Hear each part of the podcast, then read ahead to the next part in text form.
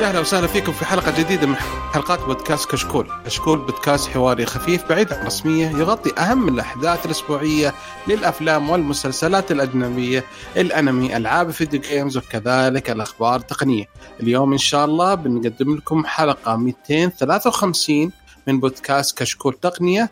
في البداية حنتكلم أول شيء عن اسأل كاشكول تقنية، وثم ننتقل لموضوع الحلقة. وموضوع الحلقة موضوع جدا مهم اللي هو لونش اس اي، وبعد كذا إن شاء الله ننتقل فقرة الأخبار وفقرة التسريبات، وإن شاء الله عندنا تطبيق الأسبوع، وآخر شيء مؤتمرات. في البداية حاب أذكركم أن تقييمكم على آيتونز مهم جدا ويفيدنا كثير ويساعدنا على انتشار. لا تنسون تتابعونا على تويتر وإنستغرام ويوتيوب، ترى في فيديوهات جديدة. أمس نزل فيديو في قناة كشكور تقنية اللي هو عبارة عن أهم أو موجز الأخبار التقنية خلال الأسبوع الماضي. إن شاء الله هذا فيديو أسبوعي إن شاء الله حينزل ونلخص فيه أهم الأخبار، فعشان كذا فقرة الأخبار السريعة ما حنذكرها في البودكاست، انتهت. أوكي، نبدأ نتعرف على الشباب. أنا بسلم على الشباب على حسب الترتيب الموجود. أول شيء معي حياك الله معن. يا هلا والله ياك أبوي. ومعنا أخوي محمد. أهلين. سلام. هلا والله. وعادة مرة أخرى أخوي سيف. يا أهلا فيكم. عادة إليكم من جديد. عاد مبارك اليوم حماس يا سيف. ها؟ لا ما عليك. عاد منزل أنت فيديو حق الأخبار يعني، فيعني لازم حماس. خلاص ما عليك، إن شاء الله يعجبهم بس. لا يعجبهم. وعندنا المبدع يوسف ما شاء الله. حياك الله يا مرحبا. تعلم منك الإبداع على فيك. الله يخليك حبيبنا. بعدين الكلام هذا بعدين نحاول مجملات بعدين مش دلوقتي. المجملات بعدين قبل. اوكي. واليوم معنا ضيف ان شاء الله نشوف معنا ان شاء الله نشوف حلقات جايه. اخوي محمد حماس ابو علي. حياك الله اخوي. يا اهلا وسهلا. حياك الله ابو علي، شلونك؟ الحمد لله طيب الله يخليك. اخبارك ايش عنك؟ ابدا الحمد لله، انت كيفك؟ الله يخليك. نبغى نعرف شوي قبل ما نكمل الحلقة، كيف تعرفت على كشكول؟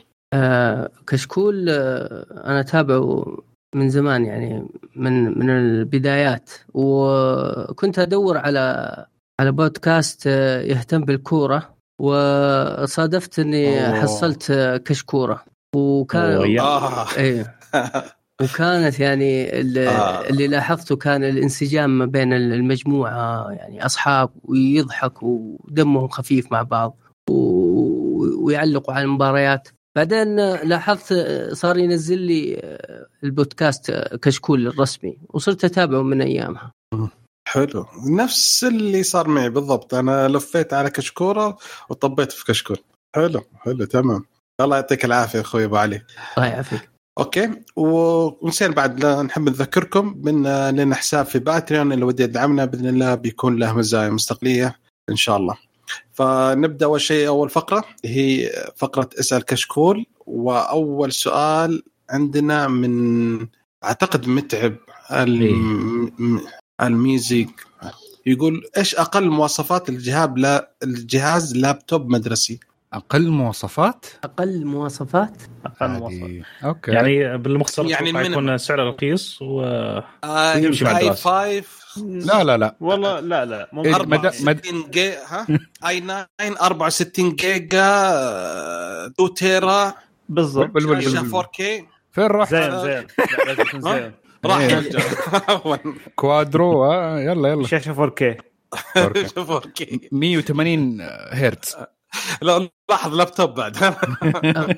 طيب بنحاول نظبطه مع بداية الدراسة، عارف كيف. طيب لو سمحتوا لي يعني شو اسمه، أنا قبل شوية اشتريت السيرفس جو اللابتوب.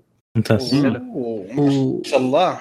أيوه، وإذا هو يبغى للمدرسة أنصحه فيه صراحة، لأنه جهاز صراحة جدا حلو، جميل، خفيف، شاشة تاتش، المعالج كويس، الويندوز اللي يجي معاه أصلي، وكمان جاء معاه الأوفيس مجانا. ما شاء الله. أوكي. جدا حلو، باكج كامل. السعر كم؟ السعر هو اللي يفرق. السعر أنا أخذته من STC بدون دفعة أولى بدون فلوس على الشريحة. أوكي. إيه بس كم يعني يطلع سعره كامل تعرف؟ إيه كان يطلع سعره 3400. حلو يعطيك العافية. يمكن هذا نشيك بعدين نشوف. طيب أنا من بطريقة إضافة. أوكي. في عندك لو تاخذ مو ضروري انك تاخذ برضو i5 يعني انه يكون برضو شيء i5 يعتبر عالي الان.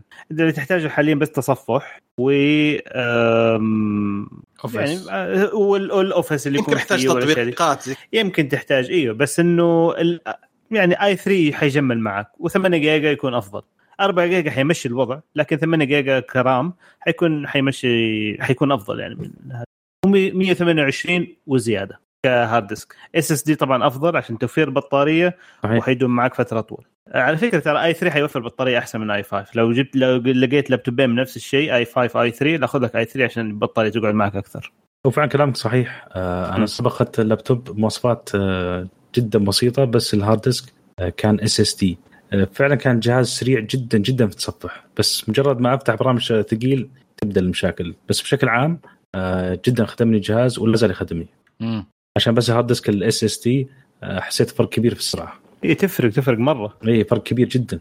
عموما البرامج القويه تحتاج رامات ما تحتاج اس اس تي. لا بس تصفح او شيء بسيط للدراسه والاشياء هذه الاس اس تي بيكون فرق كبير في السرعه. اس اس دي اي استخدام لللابتوب كان دراسي ولا هذا ترى جدا افضل من اي هارد ديسك موجود في السوق. كون انه في اس اس دي هذه الحاله جدا ممتازه. حلو ابو علي عن جهازك السيرفس جو نفسه ولا السيرفس لابتوب جو؟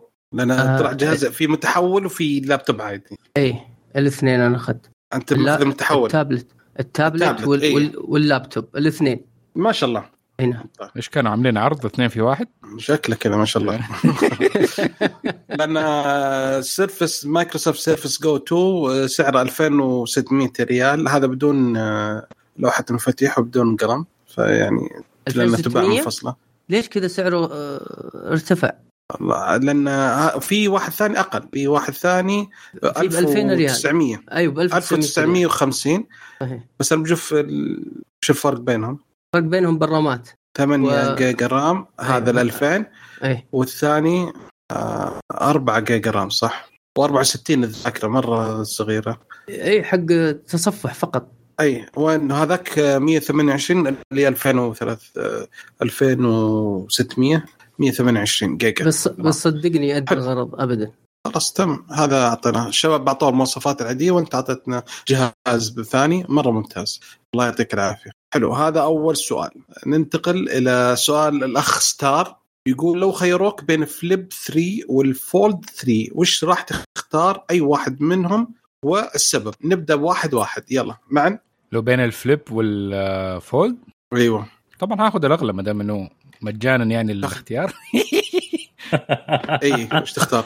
أي اختار طبعا الفولد لأنه إذا كان أنه الاثنين نفس السعر وكل حاجة نقول نفس الشيء. لا تتكلم عن السعر هو قال بالخيارات. اي لو خيار بين الاثنين طبعا اخذ الفولد عشان هو الشيء المختلف بين الاثنين كتجربه. واحد انه استمتع بتجربه جديده. الفولد حيكون تجربه جدا جديده وغير الفليب كمثلا لو انا اقول بانا فلوسي يعني انا رايح اشتري واحد منهم مثلا ما عندي الخيار الاثنين اخذ الفليب لانه في النهايه يعتبر كأنه جوال عادي بس اللهم كحجم اصغر. بس إذا أبغى التجربة المختلفة أقدر أروح الفولد بس مشكلة سعره شوية عالي فتجربة غالية حتكون. لو بين الاثنين طبعا محمد ولا واحد بصراحة. خيارك بين اثنين نقي واحد. يا عم نقي ولا واحد بصراحة للأسف يعني بذبحهم. هتمشي بدون جوال. ليش اخوي ستار والله ترى شيء مريح على فكره يعني. رحت امريكا وفي الجمارك شالوا جوالاتك وقالوا اتلفناها. محمد خيرك بين اثنين. تعال ابغاك موضوع شوي بس شيء. يا ويلك طيب لا شوف صراحه انا حمشي. انا ممكن امشي بصراحه بفولد معلش. ممكن لو مره يعني ممكن اجرب الفولد كتجربه برضو زي ما قال معنا عشان تجربه عشان شيء جديد. اي شيء جديد بس سيف فليب ما تغير السبب فليب بس شكله حلو نايس. يوسف ومعنا ابو علي. انا باخذ الفولد عشان شاشته أكبر وصراحة أحتاج أنا جوال يتحول إلى تابلت عشان أخلص بعض الأمور بالقلم. حلو حلو. طيب يوسف؟ الفولد عشان الشاشة كبيرة، وانا طب الصدق انا ما ودي اختار واحد منهم، بس عشان ما ودي تهاوشني زي ما هاوشت محمد، فانا بقول الفولد. اوكي طيب اوكي. طيب بالنسبه لي انا بعدين انا بالنسبه لي انا عشان كلكم اخترت الفولد وانا احب سيف، فبمشي بقول الفليب. صراحه انا الفليب انا اشوف ان اقل هاتف سوى تضحيات ما بين الجهازين، الفولد والفليب. انا طلعت التقييم من حق البطاريه حقته، طلعت فضايح. بطارية نفس استهلاك بطارية الآيفون 12 ميني. أوه. أي. معنا 3300 والميني 2200 بس. يعني هم مقارنة زي يقول زي بطارية البيكسل 1 كان عنده مشكلة في البطارية البيكسل 1 أعتقد الظاهر. مرة قليل يعني بطاريته. حتى شحنه مرتين يوميا. لكن ناخذ فليب. أي خذك معك وهذا خلصنا. حلو. حلو. عندنا سؤال أخير من أخ عبد الله يقول تنصحون نشتري أجهزة من شاومي؟ أيوة. إيش نوع الجهاز؟ أو شكله قصده بشكل عام يعني منه. يقول أسئلة يعني بشكل عام تنصحون ناخذ شاومي الحين ولا لا؟ بعد يعني سالفة الحين تعرف الحين عندك في السوق اللي الأقوى شيء عندنا الأبل وسامسونج، بس هل تنصحون شاومي؟ قصده الجوالات صح؟ انتهت. ايه هو جولات لان شاومي تطلع حتى اجهزه منزليه تنزل يعني. والله شوف شاومي منافس قوي. موزع الشبكه حقها مره جيد ترى، يعني بجوده الموزع الشبكه حق هواوي. قصدك الراوترات؟ أيوة. الواي فاي. ايوه موزع الشبكه حق الواي فاي. حلو. هي من ناحيه في جهازين شريتها من شاومي، شاومي بوكس فيه اللمبه في إضاءة تشتغل على التحكم فيها بالجوال، تربطها بالجوال. للأمانة كلها جيدة وممتازة جدا جدا جدا، وحتى سعرها جدا رائع. فهذه تجربتين غير الجوالات الشاومي جدا ممتازة. هي من ناحية الأجهزة نفسها ما فيها مشاكل كبيرة أغلب الأجهزة حقتهم، فهو إذا ناسبك واحد منهم أنا ما أشوف إن في أي مشكلة حاليا إنك تأخذ أي جهاز سواء راوتر أو جوال أو تابلت، بس إذا عارف أنت إيش المواصفات اللي انت تبغاها موجوده في الجهاز وسعرها مناسب جو هيد. ما في شيء شاومي. اذا كان هواوي كان شيء ثاني. شاومي ما عندهم مشكله مع جوجل صح؟ لا شغاله طبيعي ما في اي مشكله. والله ايه جو هيد تمام. وسعرهم مناسب، انا شفت اسعارهم لا بس بيع يعني اسعارهم مناسب، اسعارهم مره حلوه جدا حلوه. اوكي حلو يعطيكم العافيه. فكذا خلصنا فقره الاسر كشكول، وننتقل إلى فقرة موضوع الحلقة. وموضوع الحلقة زي ما قلنا هو لونش اس اي. لونش اس اي هو تقريبا أكبر حدث تقني صار في السعودية في تاريخها، يعني خلي واحد كده. وفي يعني أشياء كثيرة صراحة صار، بس الشيء اللي أول شيء كلمة اللي شدت انتباهي أنا صراحة أن الهدف الأساسي من الموضوع كله أن يكون فيه مبرمج سعودي واحد من كل 100 سعودي في عام 2030. فهذا الشيء مرة حلو، يعني هدف كبير، وعلى قولهم هذه البداية مرة حلو. هو اللونش أساسا متقسم إلى تقريبا 3 فئات أو 3 أشياء اللي هي همة قمة وطويق. نفس الكلمة حق ولي العهد الأمير محمد بن سلمان اللي قالها، قال السعوديين همة زي قمة طويق فاستخدموها. فنبدأ، فالشباب شافوا المؤتمر صح؟ نبدأ أول شيء في الهمة أول شيء إن في بادين بداية قوية صراحة. ميزانية حددت ميزانية 2.5 مليار ريال ميزانية لدعم المبتكرين عشان تحفيز القدرات التقنية المحلية، وهذا صراحة شيء مرة قوي اللي هو حيكون باسم البرنامج الوطني لتنمية التقنية. ما شاء الله. وهو أكبر برنامج حكومي لدعم التقنية في العالم. ما شاء الله. هذا مرة شيء حلو. شو رأيكم؟ أيوة.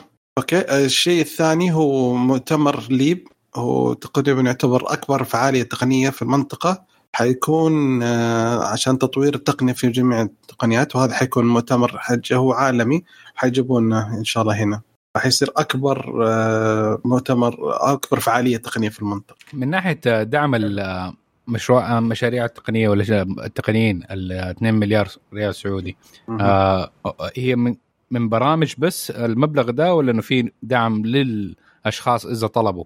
وعلى حسب الكلام إنه حيكون فيه تطوير على حسب التقنيات اللي تجيبها، إذا شاف في شيء حيعطى منه. أوكي. يعني حيكون زي تطوير المهارات، فهمت؟ تدخل عنده إذا كان عندك شيء يستاهل فأبقى. مين الجهة اللي هتكون مسؤول عن موضوع ده وترتيبه؟ هو حيكون هو زي ما قلت لك يصير البرنامج الوطني لتنمية تقنية المعلومات، هذا جهة رسمية. هي جهة نفسها إيه بس على فكرة حتكون عن طريق البنوك. إيه نعم، عن طريق البنوك، حيكون عن طريق البنكية. أوكي. إنه في النهاية إنه دعم يعني مثلا لو كان عندي نقول مشروع تصنيع شيء تقني، مصنع حاجة زي كده، إن حقدر ألاقي الدعم الخاص. في ثاني إيه في شيء ثاني، في شيء صار إعلان رسمي عن EWTB كابيتال أريبيا كابيتال، وهو صندوق استثمارات ال EWTB العربية برأس مال $400 مليون يستثمر ويفتح تقديم الشركات الناشئة عشان تحصلون على استثمارات. أوكي. فزن يعني هذا شيء مختلفين، يعني بقيمة 1.5 مليار ريال. أوكي. عندك شيء بس اللي عندك للشركات، في واحد كان أفراد عزم على ما فهمت يعني كده، اللي عندك فكرة يعني. أوكي. تمام. ومؤتمر ليب. كلمني يا حبيبنا. لا بس المؤتمر ليب. أيوه. كيف حيكون طريقته؟ حيجي للسعودية؟ حددوا المواعيد في الأشياء دي ولا هيكون مستقبلا هيعلن عنها؟ إيه في موجود المؤتمر ليب في موقع حق لونش اس اي، موجود كل شيء فاتح من حين، كل الاشياء اللي حنتكلم عنها اوريدي موجوده في عندهم حتى في الموقع الان. مستهدفين حاطين محددين موعد من 1 الى 3 فبراير 2022. نعم. انه بقول الواحد يبدا تسجيل في الموقع. ايوه تبدا من الان تسجيل. اوكي هذا بالنسبه للهمه. حلو. قمة حيكون فيه أول شيء الهاك هاك، هي نسخة إقليمية من فعالية بلاك هات العالمية، حيصونها هنا.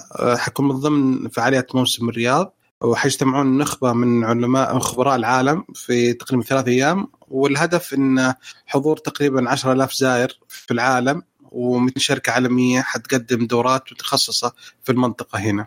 هذا مو نفس المؤتمر اللي في فيغاس اللي الناس تكره فنادق لما تروح هناك؟ بالضبط. يروح هناك يقول لك شيل قفل جوالك، قفل لابتوبك، لا تشبك ولا شيء. هذا هو. اطلع هناك بدون لا احوال ولا بطاقة بنك ولا شيء كذا، زي ما خلقنا ولا شيء، اطلع بكاش. يلا السلامة بعد ما ينضمنون.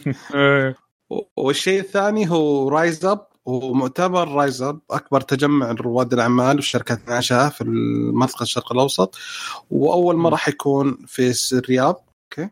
والشيء الثالث في إرباك، هو برنامج مسابقات تلفزيوني حيعرض على قناة MBC، يسلط الضوء على الشركات الناشئة ومؤسسينها، ويصير زي منافسة بينهم. هي فكرتها هذه زي كان شارك مدري شارك ايش شارك او نزل عندنا اسمه وش اسمه التجار اذا ما خاب ظني صح. لا في اسم ثاني اسمه كان التجار اللي كان على القناه السعوديه اتذكر بفتره. طبعا بس اللهم هديك كانت بشكل عام على كل المشاريع ما لها اي حد، لكن هذه ارباك بس كان للمشاريع التقنيه، موجهه للمشاريع التقنيه فقط. من الاسم باين انهم قصدهم ارباك النمط الموجود، يعني وانك بتجيب حاجه يعني جديده. فايم ذا ستاتس كو، فايت ذا او ستاتس كو. شوف هذا متحمس له انا صراحه. ايوه والله مسلسلات هذا ما ادري اذا حيعلقوا عليه ولا لا. متى قالوا حيطلع؟ دقيقة خلينا نشوف. نحن نعلقه. وفي بعد ترى بالتعاون مع شو اسمه 8 MBC و8 مع بعض حيكونوا. حلو. بعدين ننتقل إلى طويق، هو اللي ما شاء الله دسم شواجد. في تقريبا الحين أول شيء معسكرات مهارات المستقبل، هذه معسكرات 40 معسكر تدريب افتراضي بمجالات تقنية مختلفة ل1500 خريج وباحث، عشان مثل في يعني تطويرهم في مجال تطوير التطبيقات، الذكاء الاصطناعي، التقنية المالية، تطبيقات الجوال، الحوسبة السحابية وغيرها. فكل هذا حيكون 40 معسكر موزع على المناطق المملكة كلها. حلو. 13 منطقة. اوكي. والتدريب هذا حيكون منتهي بالتوظيف.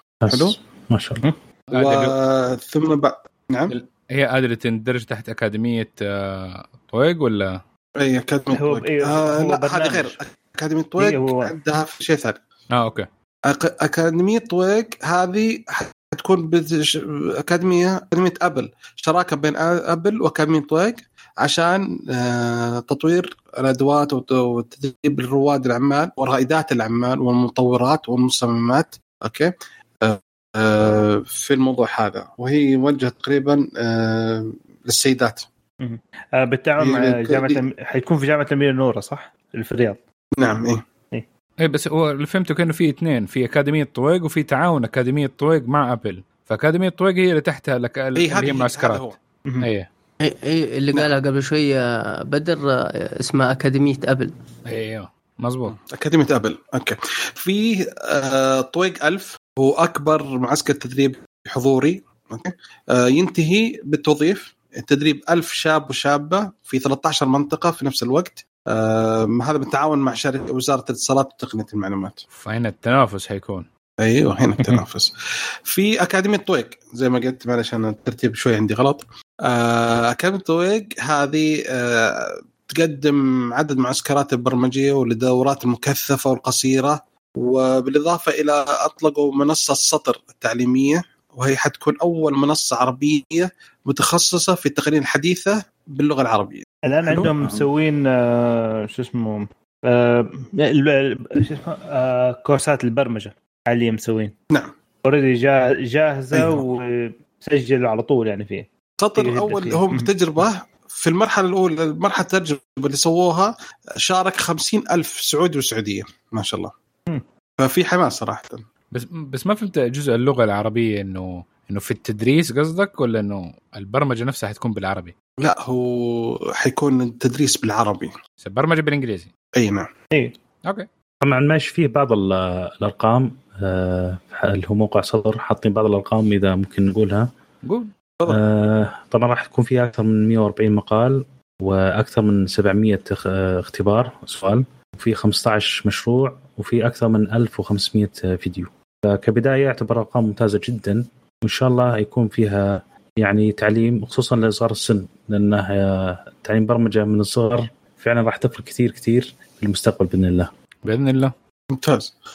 عندنا بعد كودر هب، وهي منصة عربية متخصصة في تحديات البرمجة، تهدف عشان تشجيع المطورين وتحسين مستويات تشجيع المبرمجين وتحسين مستوياتهم في البرمجة، وتعطيهم أولويات وتحسينات بعد يعني تحسين، فحيطلع مرة ممتاز. أنا أشوف إنه هذه المنصة هي فعليا أي واحد ممكن يدور مبرمج ولا حاجة ممكن يروح لها، لأنه فيها رانكات ويأخذوا نقاط أسبوعية وزي كذا، وعنده كمان تقسيم، يعني تقسيمها حلو، في سهل في صعب، وفي سهل متوسط صعب.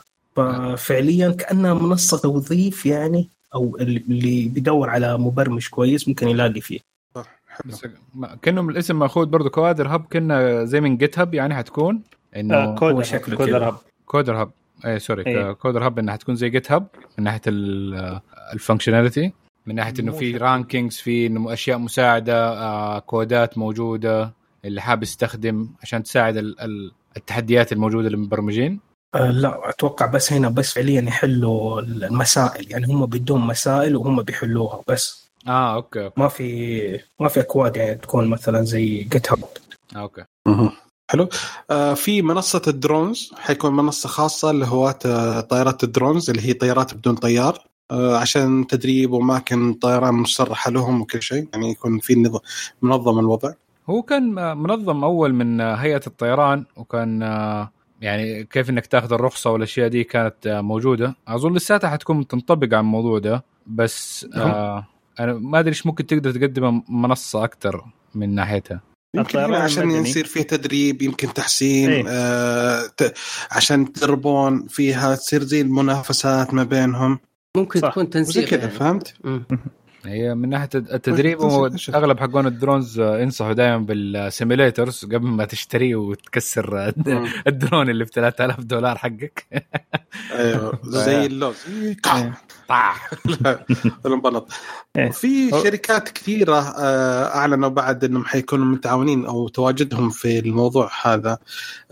مايكروسوفت اعلنوا ان حتفتح اكاديميه وكذلك مركز ابتكار بالرياض، فهذا شيء كبير مرة. تخيل مركز ابتكار في المنطقة العربية، ما شاء الله. أول مركز ابتكار. أكاديمية IBM بعد حيكون تتعاون مع أكاديمية طويق عشان تأهيل وتمكين مدربين في مجال متخصصة تشمل الذكاء الاصطناعي والحوسبة السحابية وإنترنت الأشياء. في أمازون، أكاديمية أمازون عشان مناهج وبرامج تدريب السعوديين بشهادات احترافيه معتمده من امازون نفسها. هذه امازون اي دبليو اس حقت السيرفرات والشبكات، اي دبليو اس الامازون كلاود. ايوه ايه وش الدبليو شكله واو نسيت الاختصار حقها حق ايش. امازون واو سيرفس. ها بالضبط. اوكي في اوراكل بعد نفس الشيء حيكون تعاون مع الاتحاد السعودي للأمن السيبراني والبرمجة والدرونز. حتسوي دورات في مجال تنمية المهارات في التفكير الإبداعي والذكاء الاصطناعي وإنترنت الأشياء. قلنا أول شيء تكلمنا عن طويق 1000، هذا بالتعاون مع جوجل أساساً. سيسكو بعد نفس الشيء حتكون بعد بالتعاون مع أكاديمية طويق. AWS عرفت شيء، أمازون ويب سيرفسز. ويب سيرفسز حلو.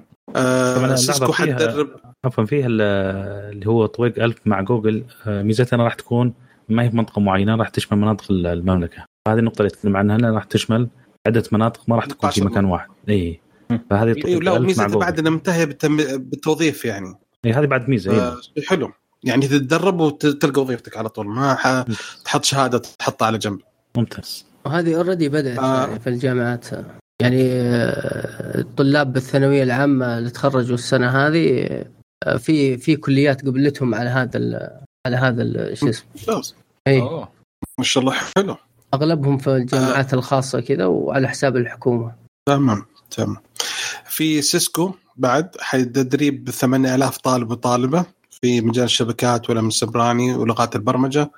ترند مايكرو هذه متخصصة بأمن المعلومات، أعلنت افتتاح مقرها الإقليمي ومركز ابتكار في الرياض. فأكيد إنه ترند مايكرو حيكون من ناحية السكيورتي، لأنه في النهاية ترند مايكرو تقدم أنتي فيروسز وأشياء زي كده. حلو. والسكيورتي سيستم حتى برضو في الداتا سنتر غالبا. نتكلم على جهاز غير المستخدمين. عندك أغلبية مراكز المعلومات الموجودة تعتمد ترند مايكرو تبيع منتجاتهم لها يعني عشان امن السيرفرات والاشياء دي من الهجمات الالكترونيه. صحيح يا بدر. في بعد اكاديميه دي جي اي حقت الدرونز، اول اكاديميه لها في الشرق الاوسط في العالم، وهي زي ما قلت متخصصه في الدرونز. في اوفنسيف سيكيورتي اكاديمي. ليش اوفنسيف؟ هي تعتبر معروفين. ما في بولايت سيكيورتي. لا اوفنسيف. هم اسمه اوفنسيف سيكيورتي اصلا. قليلين قوي قليلين ادب والله. كنا بتقول انت قليلين ادب للسكيورتي.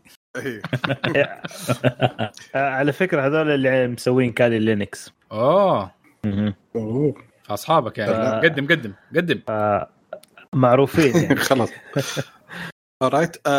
فزي ما قلت هذول طال عمرك حيفتحون اكاديميه، وهي أول أكاديمية لهم في الشرق الأوسط في الرياض.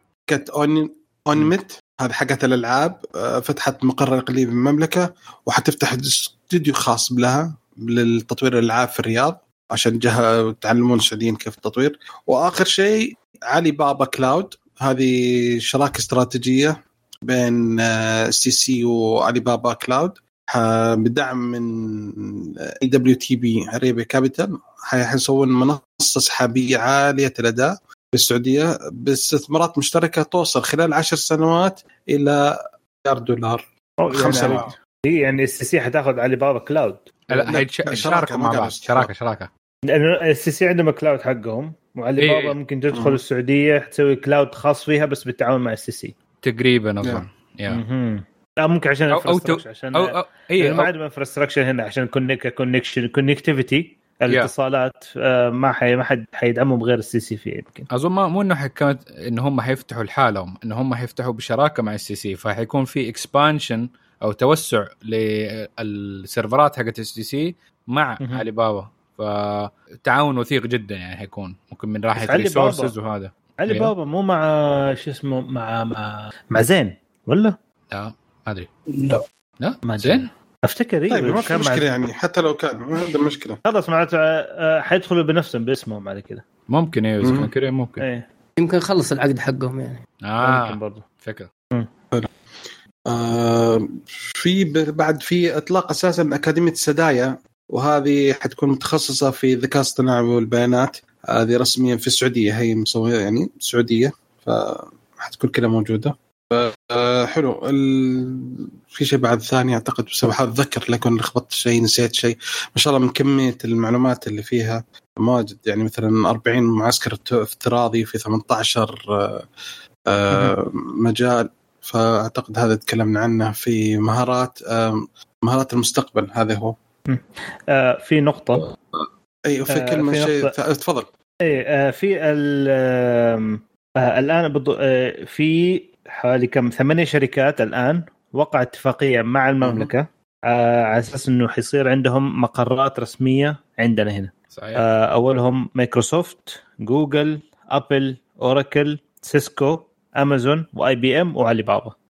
الكبارية في العالم كلهم حيصير لهم غالبا الاتفاقية تبدأ باتفاقية، وغالبا حيصير عندهم مقر إن شاء الله يعني عندنا هنا مقر رئيسي بإذن الله. تشتكيهم دايركت. أعتقد هذا واحد ضمان أبل يصير كويس، لأن كان الهدف من خلي أبل يفتحون متجر لهم. إحنا بخير أبل لنا 4 سنين نستنى المتجر حقهم ما جاء. والله نستنى كذا، واقفين عند الباب إحنا جالسين أفتح. إن شاء الله أبل ومتجر جوجل إن شاء الله عشان نشتري البكسل جوجل. استنى جوجل لا تتأمل واجد الله يعين. هذه والله بالنسبة لي صراحة جزء من يعني المؤتمر كان جدا ممتاز من ناحية الأشياء اللي معروضة فيه، كلها أشياء جدا خرافية. بس واحدة من المشاكل حقته أظن أنها عشانها كتير، لو كان أتقسم الموضوع عشان نقدر واحد يأخذ ديتيل أكتر على كل موضوع منهم كان ممكن أحسن. يعني كان جدا دسم، وفهم حتى انه استعجلوا في اشياء كثيره وما انقالت عنها تفاصيل اكثر عشان واحد ممكن يقدر يعرف بالضبط ايش اللي حيكون في كل واحده منهم. لان هم حاطين كل شيء هم حاطين كل شيء في الموقع حقهم اللي قلنا لونش اس اي، موجود الموقع هذا في كل شيء موجود، تدخل رابط وتقدر تفتح وتشوف كل المعلومات وتشوف بعد التسجيل وتشوف كل شيء. كان مؤتمر أعلنوا بس ده إيه، حتى حسابهم تويتر حاطين ملخصات، حاطين أشياء كثيرة يعني إذا واحد يرجع منها أو شيء. يعني في أشياء مهمة جدا صراحة. المؤتمر الهدف الأساسي منه يعني كتتوجه وش التوجه اللي عندنا، وزي ما قالوا هذه بداية وليست، والهدف إن نكون حنا واحدة من أفضل 5 دول في العالم في الذكاء الصناعي أو التقنية. فمرة يعني هدف جميل جدا وتوجه حلو. طيب بدر، انت ايش اكثر شيء لفت نظرك في ليتني اصغر 10 سنوات عشان تم 10؟ ايش اكثر شيء لفت نظرك في هذا كله؟ والله يعني سالفه الشركات اللي تفتح، في الشركات الدوليه كلها فاتحه، كاز المايكروسوفت، كاز الشركات الثانيه، اوراكل، اي بي ام، يعني ترى شيء مره قوي جدا، خصوصا افتتاح مراكز، يعني مراكز ابتكار، مو بس شيء يعني صراحة. أنا من الأشياء اللي قلتها والله تويتر شيء يدعو الواحد للفخر جدا. كنت أنا أتفرج على المؤتمر وقالوا في نهاية المؤتمر قال جملة جميلة قال عجبتني، اللي قال فوق هام السحر. فمرحلة أعتقد فوق هام السحر ولا قال شيء ثاني؟ إيش قال؟ يقول كان يقول لنا في كلمة حنا دائما ردتها وحنا صغار، اللي هو هي اعتقد هي هامس فوق هامس سحب او شيء زي كذا. دقيقه خلينا نتاكد. ايه هذه ما وصلتنا لما كنا في خميس مشيط. شفت المتم لا اقول له نحن صغار. كيف يعني؟ كيف اشهر اغنيه لمحمد عبدو؟ انا ما اسمع عربي. اوكي ما اسمع عربي عشان كذا. ايه ثقافه انجليزيه انت. ها ثقافه تكنو يا حبيبي. دبش دبش دبش دبش يا ساتر يا رب. لا والله ما ايه الكلمه هي والله ما مثلك في هالدنيا يا بلد. ايه هذا صدق صراحه حلو يعني. المؤتمر كان مره جميل جدا. في أي شيء ثاني شباب في المؤتمر؟ أي في بعض الشغلات بقولها غير المؤتمر. تفضل. معلومات أرقام. نعم. السعودية تعتبر ثاني عالميا في الأمن السيبراني، الخامسة عالميا في سرعة الإنترنت وال5G، التاسع عالميا في القدرات الرقمية، 22 عالميا في الذكاء الاصطناعي، 27 عالميا في البنية التحتية للاتصالات. فهذه بعض الأرقام اللي إن شاء الله موجودة الآن ووصلنا لها، وإن شاء الله نوصل لأشياء أفضل منها بإذن الله. إن شاء الله. نعم إن شاء الله.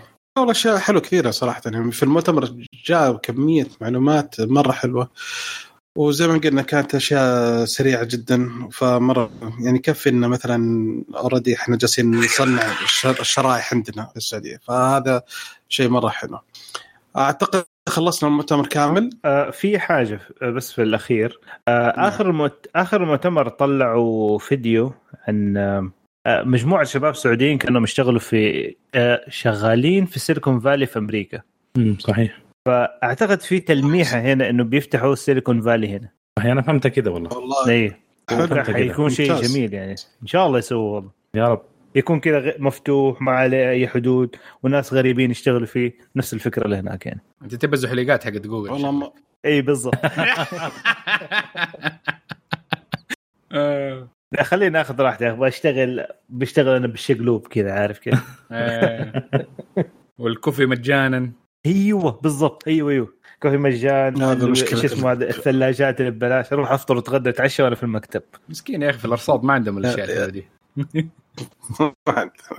قريبا. طيب والله يعطيكم العافيه. اوكي كذا خلصنا من موضوع الحلقه.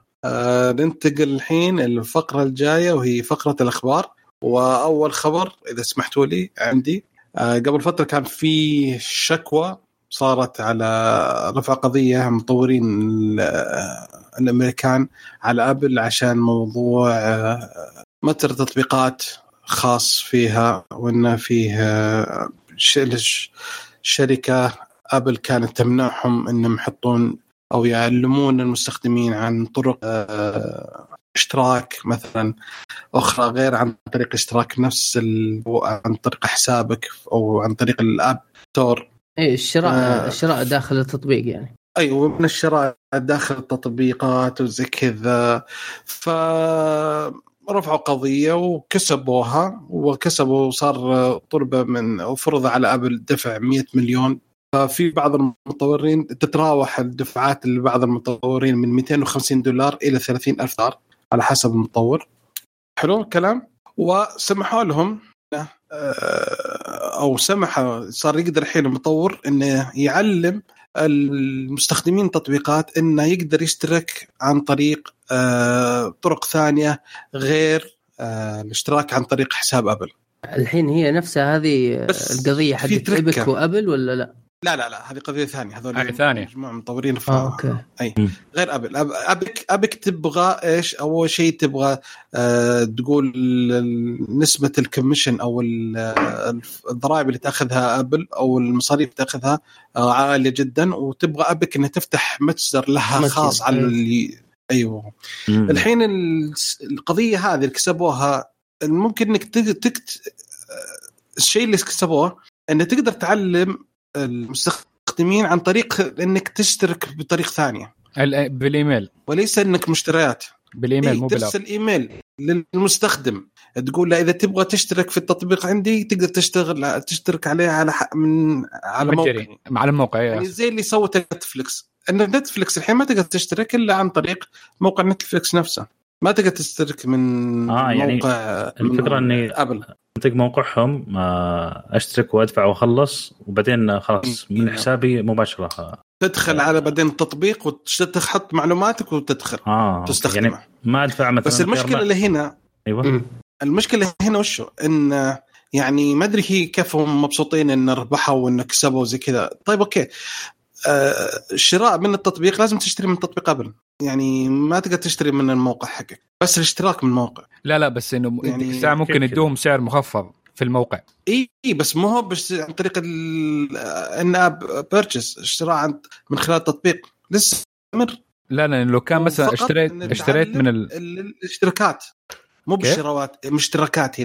هنا القانون اللي فرض عليهم ان أبل لازم تعلمهم ان في طرق اخرى للاشتراك وليس الاشتراك. مو أبل يعني اللي تعلمهم ان هم يقدروا يعلموا اذا يبون. اي هذا هو انه يقدر المطور يقدر يعلم المستخدمين ان في طريق ثانيه للاشتراك. ايوه ان تروح موقعي وتعال اشترك. ايه مظبوط. طيب والشراء الشراء مثلا تقدر تقول لا انا اقول لك ايه، ممكن تخليه جوه التطبيق وتقعد وعليها البرسنتج حق النسبه حق ابل، او مثلا تقول له انه الباكج الفلاني اللي فيه مثلا 10 ارمور بيسز او حاجه زي كده يمديك تشتريها من الموقع بسعر فلاني ارخص. صح ممكن. طيب هذا ما هو زي ادوبي مثلا. ادوبي كانت تسوي زي كده انه ما في اشتراك في ابل نفسها تخليه في الموقع بس. لا اي موجود البرنامج في الستور حق الماك، لكن إذا إنك تبغى تشترك تدخل على السفاري وتشترك من هناك. لا أنا عندي اشتراك في أدوبي، فلما أفتح التطبيق يقول دخل بيانات الدخول، مجرد ما أدخل خلاص كاني أنا شاريه. إيه هذه الورك راوند، هذه الطريقة اللي يمديك تتلاعب بيها كان قبل التطبيق النظام بعد قبل ما يفوزوا بالقضية دي، إنه بينهم وبين نتفليكس وأوراكل كانت اتفاقية أوراكل ادوبي اسف الاشياء الشيء ده. فدحين انه حقون الالعاب ما يقدروا يسووا شيء زي كده مره، لازم يكون في اشياء في الموقع. ايوه فديك الساعه لو مثلا بيسووا باكجز برضو برامج تانية ما هي كبيره زي اوراكل، ما هي كبيره زي ادوبي، ما هي كبيره زي مين تاني اوفيس واشياء زي كده، يمديهم يعملوه برضو انه ارسلوا ايميل يقولوا السعر مخفض هناك، في اشياء خاصه مثلا سكن خاص موجود على الموقع عشان يتفادوا ضريبه ابل. طب لحظة الآن ما في إمكانية الموقع أو نفس اللعبة نفسها هذه مثلا أن تدخل الموقع وتشتري رصيد يكون داخل اللعبة تستخدمه أنت في التطبيق. ممكن يسوون حركة هذه؟ لا هذا ما في الحين. ليه؟ هذا ما في الآن ما في. بس ممكن بالطريقة دي. هذا مشكلة، هذا اللي تبغاه إبك، أنها تبغى العملة حقتها أنها هي تشتريها عملتها من نفس ما تمر معها مو عن طريق الشراء من داخل التطبيق. لا على حين معلش الفكرة أنا لما أدخل الموقع أشترك وأدخل بياناتي عن طريق أبل مثلا وخلاص. طيب لو في طريقة نفس الاشتراك أشتري مثلا أشياء داخل الموقع مجرد ما أدخل للتطبيق تكون موجود عندي رصيد. ايوه دحين يمديك ممكن يسوون يتحايلون. ما هو برصيد. لا حبيبي مو هو برصيد، هو ما تقدر تسويه كرصيد. تقدر تشتري شيء تلقاه ولكن مو برصيد. إذا أنا قصدي داخل اللعبة شيء داخل يعني ما أنا داخل أي ما تقدر إلا تشحن من عن طريق البطايق حقت الآيتونز.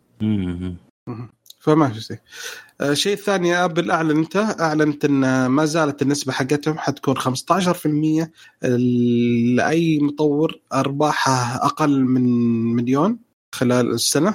فالنسبة اللي تأخذها أبل 15%، وإذا كان أكثر من مليون حتطلع إلى 30%، وإن السياسة هذه مستمرة معهم خلال 3 سنوات القادمة.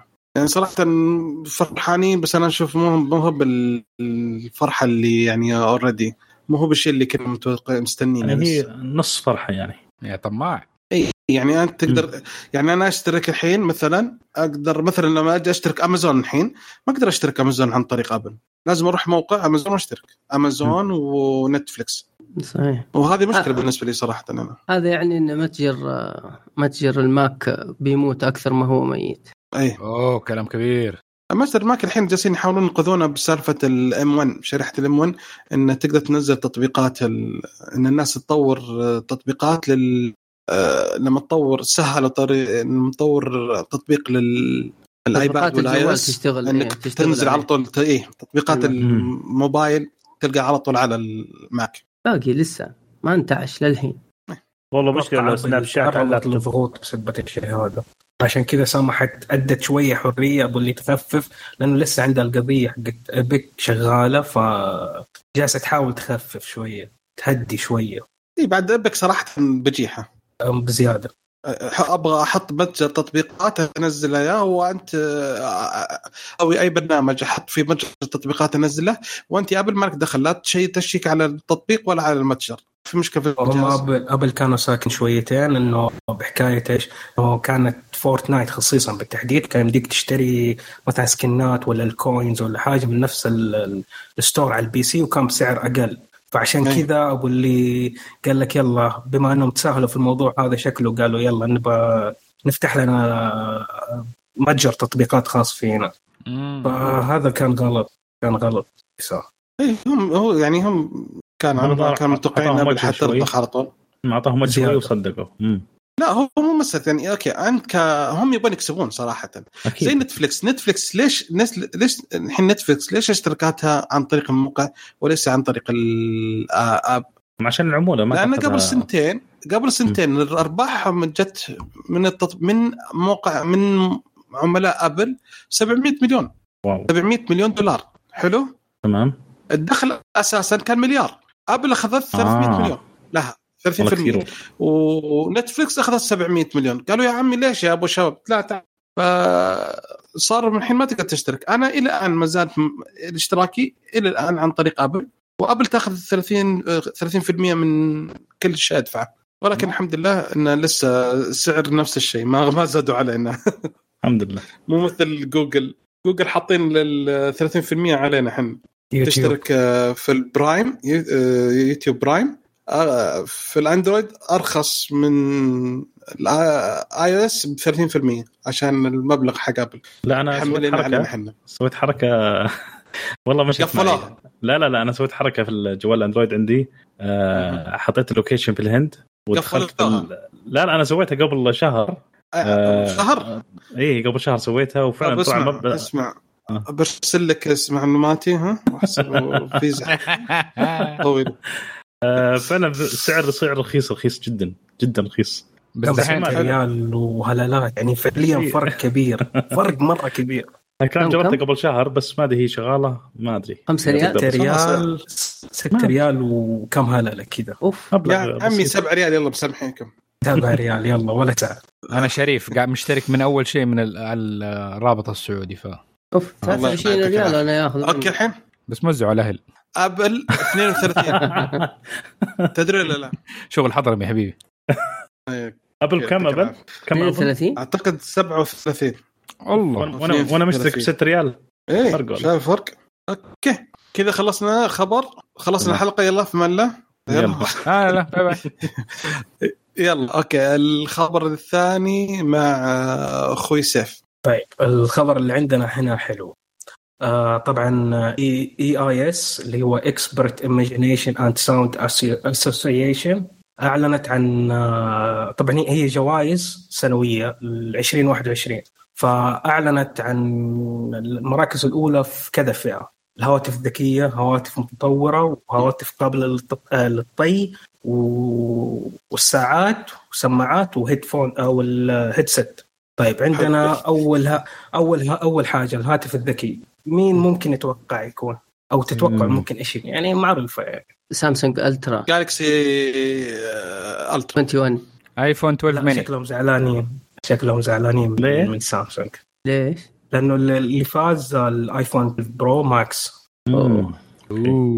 فعليا آيفون برو يا سلام، فعليا ما في أي شيء لسامسونج نهائيا. طيب في زعل ما بينهم شكله. عندنا اللي بعدها كان الهاتف متطور، كان الأوبو فايند اكس 3 برو، والهاتف اللي هو قابل للطي هو الهواوي ميت اكس 2، بس ما كأنه يعتبر قديم شوية قريب. لا اكس 2 هذا الجديد نزلوه. طب وين سامسونج؟ ليش مو موجودة سامسونج؟ فعليا زعلانين من سامسونج. والله جوال بطل حرام عليهم، قطع علاقات والله غريب. والله ترى هواوي ميت اكس 2 ذا ترى ميزته مرة في أشياء حلوة. أول شيء إنه ما في جاب بالنص لما تصفط الشاشة، ثاني شيء الشاشه، لما تمسك الجوال ترى الشاشه الخارجيه ترى من جوال عادي ما هي بنحيفه زي السامسونج، يعني لما تمسكه غير السماكه فهو جوال عادي. فجدا جميل الجهاز جدا صراحه. صح انه غيروا توجههم 180 درجه. جهاز الميت الاولاني ميت اكس كان الشاشه خارجيه، بعدين غير يقلبوا مره واحده على طول على نفس طريقه سامسونج. بس في اشياء كثيره متطوره، يعني كل النقاط العيب او الخلل حقات الفولد مسيطرين عليها اعتقد. ايوه اخوي سيف كمل. طيب عندنا الساعات الذكيه هواوي واتش 3 برو هواوي اوكي. يعني عندك تعليق اتوقع من انه مصدوم انت شايفك شايف والله ايه عندهم ساعه ذكيه بس مو هم احسن شيء انا برايي. انا يعني لا انا وافقك رايي فعلا الساعه ممتازه وبطاريتها ممتازه وكل شيء، بس يعني في اشياء موجوده في الساعات ابل ما هي موجوده هنا، يعني اشياء كثيره فتصير. انا استخدمتها جتني هي هديه مع الجوال اللي تيجي معه كان ايش كان بي 30 اي بي 30 اي وما كملت شهر ورجعت للساعه حقت الابل على طول تعلق والتطبيقات حقتها قليله. انا للامانه انا عندي هواوي الواتش 2 جدا ممتازه بطاريتها، يعني تجلس 14 يوم ما شاء الله جدا 21 يوم هذه اي. بس فيها العيوب الاشياء اللي ما هي موجوده، مثلا الدفع ما هو موجود، التطبيقات ما هي موجوده، اشياء كثيره ما هي موجوده، فما تقارن بساعه ابل صراحه. ولا تقدر ترد على الاتصال ولا تقدر لا انا نفسي اقدر ارد، لا بالعكس ارد كل شيء، بس كتطبيقات ثبتها ما هي موجوده. عندك مثلا الدفع ما هي موجوده ما ادري. اوكي ساعه سامسونج توها تبدا تدعم جوجل باي معلش شوي اوكي. اللي بعده كانت سماعات داخل الاذن، كانت من نصيب الجي تون اللي هو فري اف بي 8. وبالنسبه للسماعات الهيدسيت كانت فيليبس فيديليو ال 3. كويس فيليبس داخله بقوه. لا فيليبس من اول انا عندي الفيليبس فيديليو اكس 1 واكس 2، اظن محمد عنده برضو الاكس 1. ايه عندي الاكس 1 والاكس 2 برضو ممتازين كلهم، مجربهم من يعني الجودة الصوت والسعر حقه كان ممتاز ومريح جدا يعني ايه مريحة. حجمها شوية كبير بس على الأقل الكواليتي حق الماتيريال اللي مستخدمينه الراحة جدا ممتازة، والصوت يعني يديلك بيس، يديلك الصوت النقي، يديلك الساوند ستيج اللي هو وسع المكان، فجدا ممتازه من هذه الناحيه. الجي تون فري هذه اللي داخل الاذن ما اقدر احكم عليها بس لا الجي تدخل الاذن بس دقيقه. انا بتذكر ال3 هذا اللي ما هي زي الاكس كبير ايوه الاقل الاصغر ايوه في بس كحجم اصغر. فلو اذنك صغيره انصح بالاكس، لو ممكن لو اذنك كبيره انصح بالاكس، لو اذنك صغيره ممكن ال3. انا افتكر في حجم الحجم في شويه فرق، ايه الحجم والصوت يختلف شويه بس بشكل لا اظن يستخدموا الدرايفرز مره قريب البعض، فالسيجنتشر حقهم واحد، يعني نفس نوع الصوت واحد بينهم موحدينه. هو لهم بصمه صوت حق فيليبس بشكل عام هو كويس. شوف صراحه يعني مقارنه باي شيء في السوق هنا تاخذه، اذا قدرت على الاقل جربه شوفه اذا ناسبك اذا قدرت يعني. وفيليبس دائما تسوي تخفيضات على المنتجات حقتها في امازون، فاذا حاب انك تكتشف واحده شوف امازون ولا سعر حقتهم، اذا لقيت التخفيض خذ واحده. انا لقيت الفيديليو مرات كانوا بيبيعوه $150 ذيك الايام قريب السنه اللي فاتت في 2020 برضو ذيك الايام. طيب اوكي الفيليبس اللي فازت ايش كانت ايش اسمها مره ثانيه معلش؟ الفيديليو ال 3. اوكي ثانك يو فيري ماتش. على فكره اعتقد عشان حضور سامسونج كيف في اوروبا ما سامسونج ما ذكرنا كانت قويه، يعني نحس كده ما هي زي مثلا حضوره في امريكا ولا امريكا الجنوبيه ولا في اسيا هنا ولا حتى في افريقيا. اوروبا ما احنا بنتكلم في كندا، لا هذه الاوروبيه هذه امريكا دي يوروب اوكي يوروب اوكي ممكن ايوه صح. اعتقد عشان كذا ما يحطوا سامسونج الغالي على الفاضي أوروبيين فقارة يا شيخ. لكن عندهم أبل كذا عادي. ما هو انفستمنت أبل، إنك فاهم أنت ما عندك مشكلة لما تطالع في أبل وتقول إنه أبديتات حقتهم 5 سنين، تقول إنه أشتري مثلا ب4000 ريال على جوال حيقعد معي 5 سنين، تقول اتس اوكي. بس لما أقول لك إنه الجوال هتوقف الأبديتات حقته بعد 2 سنين، تقول لي 5000 ريال، أقول لك مع نفسك. فاهم؟ إيه صح صح صحيح. صح إنه النظام الأوروبي ما يسمح شيء زي كذا أتذكر ولا؟ إيه عندهم أشياء حماية مستهلك قوية. إيه لا تدعم لي هذا الشيء 20 سنة قدام. زي اللادا ولا في دبليو بقى. إيه إلى الآن تصنع قطع غيار عليه. إيش في أحلى من كذا؟ من الحرب العالمية الثانية ما شاء الله. طيب نروح للخبر الثاني محمد، ومعك مايكروسوفت. محمد أنا؟ محمد أنت. محمد أنا. أوكي مايكروسوفت طيب مايكروسوفت الآن في ويندوز 11 الجديد. أيوة. مصعبين موضوع إن لو أنت مستخدم كروم أو فايرفوكس غصبا عنك برضو حتشتغل في إيدج. مو كذا ترى فكرة. كيف كذا؟ هو تقدر تغير، يقول لك شوف عندك الخيار أوكي، لكن فاكر لما تدخل في الاعدادات يقول لك ايش تبغى تختار، المتصفح البريفيرد. ايوه المتصفح الافتراضي حقك. ايوه بس عاده في الويب عندك اتش تي ام ال، عندك اكثر من صيغه للصفحات. عارف كيف ايش يسوي؟ يقول لك اختار متصفح للصيغه دي، اختار متصفح للصيغه دي، اختار متصفح للصيغه دي. ما تقدر تعدلهم كلهم مره واحده، لا تختار واحد واحد واحد واحد واحد واحد. يعني مو ضغطة سر وخلص. لا طبعا، لا طبعا. وانا اعتقد الا ما يكون في سكريبت واحد حيسويه ومايكروسوفت بعدين حتنزل ابديت تبلكه، لكن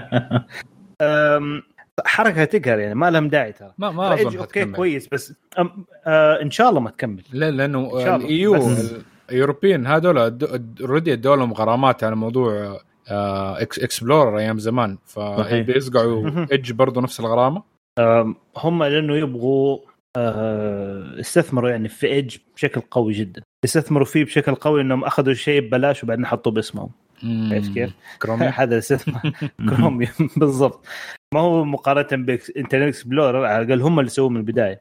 لكن ترى على فكرة هو إيدج ترى كويس، ترى ما هو بطال، لكن برضو يا أخي لا تجبرني أنا ما أبغى أستخدمه، ما أبغى أستخدمه يا أخي. حتى لو انه زي كروم، حتى لو انه زي فايرفوكس، يقدم لي كل الخدمات. كلنا بندخل للنت بكل المتصفحات، ما تفرق. لكن تجبرني على شيء مالك صراحه. ميزه انك كروم وصعب انك تخرج منه، اظن حكايه انه برضه يسيف لك الباسوردات، فانت المواقع انت تروح على طول يكمل لك الباسورد، فاريح لك حكايه الدارك مود، الاكستنشنز اللي انت عارفها وتحبها اوريدي موجوده في المتصفح هذا. يعني برضه نفس الكلام ينقال على فايرفوكس، يعني كل المتصفحات لما تبدا خلاص انك تستخدمه صعب انك تغير بعدها. صحيح. ايوه ممكن صح، لكن جيد يفرض نفسه. يعني انت ليش تفرض نفسك بالقوه ان غصب عليكم تستخدمونه؟ اي شوف لغايه الحين ما في اصدار ويندوز 11 رسمي، فممكن هذه الاشياء حاطينها في البدايه بس ما هي الفاينل برودكت، يعني ممكن تتغير الاشياء دي. فنشوف وقت اللونش. ايه ان شاء الله. اوكي ممتاز. احد سؤال؟ لا ابدا. ننتقل الى اوفوس. تفضل. اوكي. في عندنا الانستغرام، الستوري انستغرام. اذا في احد حاب يضيف رابط داخل الستوري ما يقدر يضيفها الا اذا كان عدد متابعين 10,000 او اكثر. عنصريه. فاي واحد بيسوي هايلايت يحط مثلا روابط او شيء ما يقدر، لازم تكون عدد متابعينك 10,000 او اكثر. ان شاء الله راح يلغون هالفكره هذه كلها ويستبدلونها بستيكر من ضمن استيكرات ستوري انستغرام، تضيف ستيكر وتضيف الرابط، وبكذا خلاص تكون متاح للجميع مهما كان عدد المتابعين. خلاص كذا افتكينا من ناحيه المتابعين، لازم 10,000 عشان تضيف رابط. فهذه بنلعب تكون ميزه حلوه، خصوصا لصناع المحتوى الجدد او متاجر انستغرام اللي يعانون من اضافه روابط، يحطون رابط واحد للبايو، هذا رابط بتاع كله. فكذا الموضوع بينتهي لما الواحد يحط هايلايت وكل هايلايت فيها روابط، كذا خلاص مهما كان عدد متابعينك تقدر تضيف الرابط في الستوري. ما هو احس انستغرام متاخر من ناحيه حكايه انه بيشوف كيف الناس اصلا تستخدم يعني الابلكيشن حقهم، وما بيصير له ادابشن بسرعه ويعند مرات.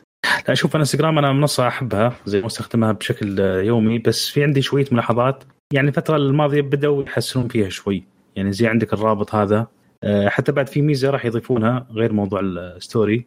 الآن لما واحد يضيف صورة في الانستغرام يضيف بوست مستحيل أحد يشوفها إلا إذا كان متابعك أو حطيت هاشتاجات في الصورة. إذا ما حطيت هاشتاجات في الصورة واحد ما حد يتابعك مستحيل أحد يعرف أو يشوف الصورة هذه.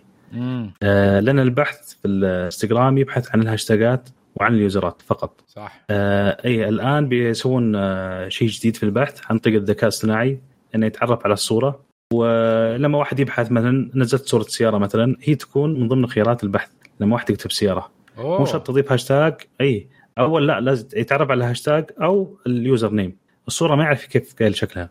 طبعا هذا أوكي شيء متأخر المفروض من أول مسوينه، بس يلا بيسوونه إن شاء الله الفترة الجاية، بحيث أن الصور إنستغرام يقراها ويتعرف عليها وتكون من ضمن البحث. يعني عندنا مثلا تويتر عبارة عن نصوص يعني سهل يبحث عنها الواحد. صح. بس الصور لازم هاشتاج عشان الناس يشوفون الصور، بس بطريقة هذه خلاص. هنا السؤال لو كتبت اسمي هل هيتعرف على وشي وهيبدأ يطلعني في صور الناس الثانية؟ إيه لا أنت معروف أنت هين، فأكيد بيطلع أول واحد. نشوف. تمام. أوكي أحد من سؤال. ننتقل إلى الخبر اللي بعده مع الأخ معن. تفضل يا معن. ما يسمع معن طاح كثير.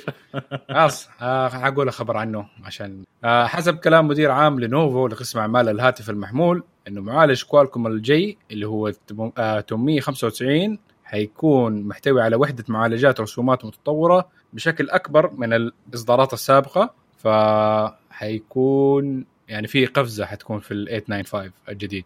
هو على حسب اللي بيصير في حاليا في سوق المعالجات الرسومات من انفيديا وانتل وام دي انه هيكون في جمب السنة الجاية والسنة دي، ممكن نهاية السنة دي بداية السنة الجاية في معالجات الرسومات.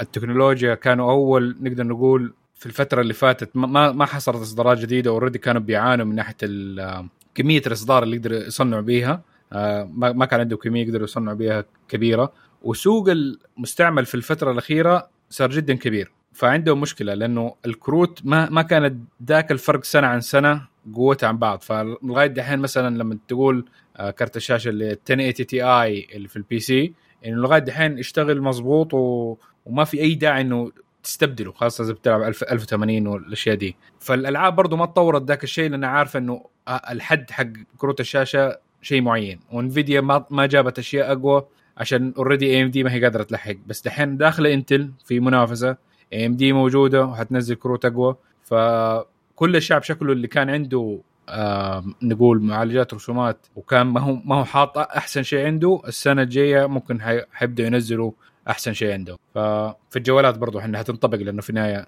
الألعاب واحد تقريبا بين البي سي والجوال، اللهم قدرات الأجهزة تكون بس شوية مختلفة. فإيش رأيكم شباب؟ والله لو كمان كوالكم تدخل في الجي بي يو تسوي لها كمان، هم عندهم الأشياء حقتهم اللي موجودة. إيه بس عندهم حق الجوالات بس ما عندهم حق شيء حق قصدك إنه ديسكتوب. أيوه يعني هي في التابلت خاشة تكون منافسة. يبدأ إنه إنتل برضو توه مبادين، ففرصة يعني برضو كوالكم تدخل على الأقل تجرب يا أخي نشوف إيش عندهم. مشكلة لو نوت اليوم عبال ما إنه تطلع حاجة تأخذ لها 3 سنين بالقليل. أريد إن إحنا إنتل نوت من 18 أو 19 أي تقريبا أي وقت ما سرقت مدري مين من AMD. أي هو اللي سوى فيجا.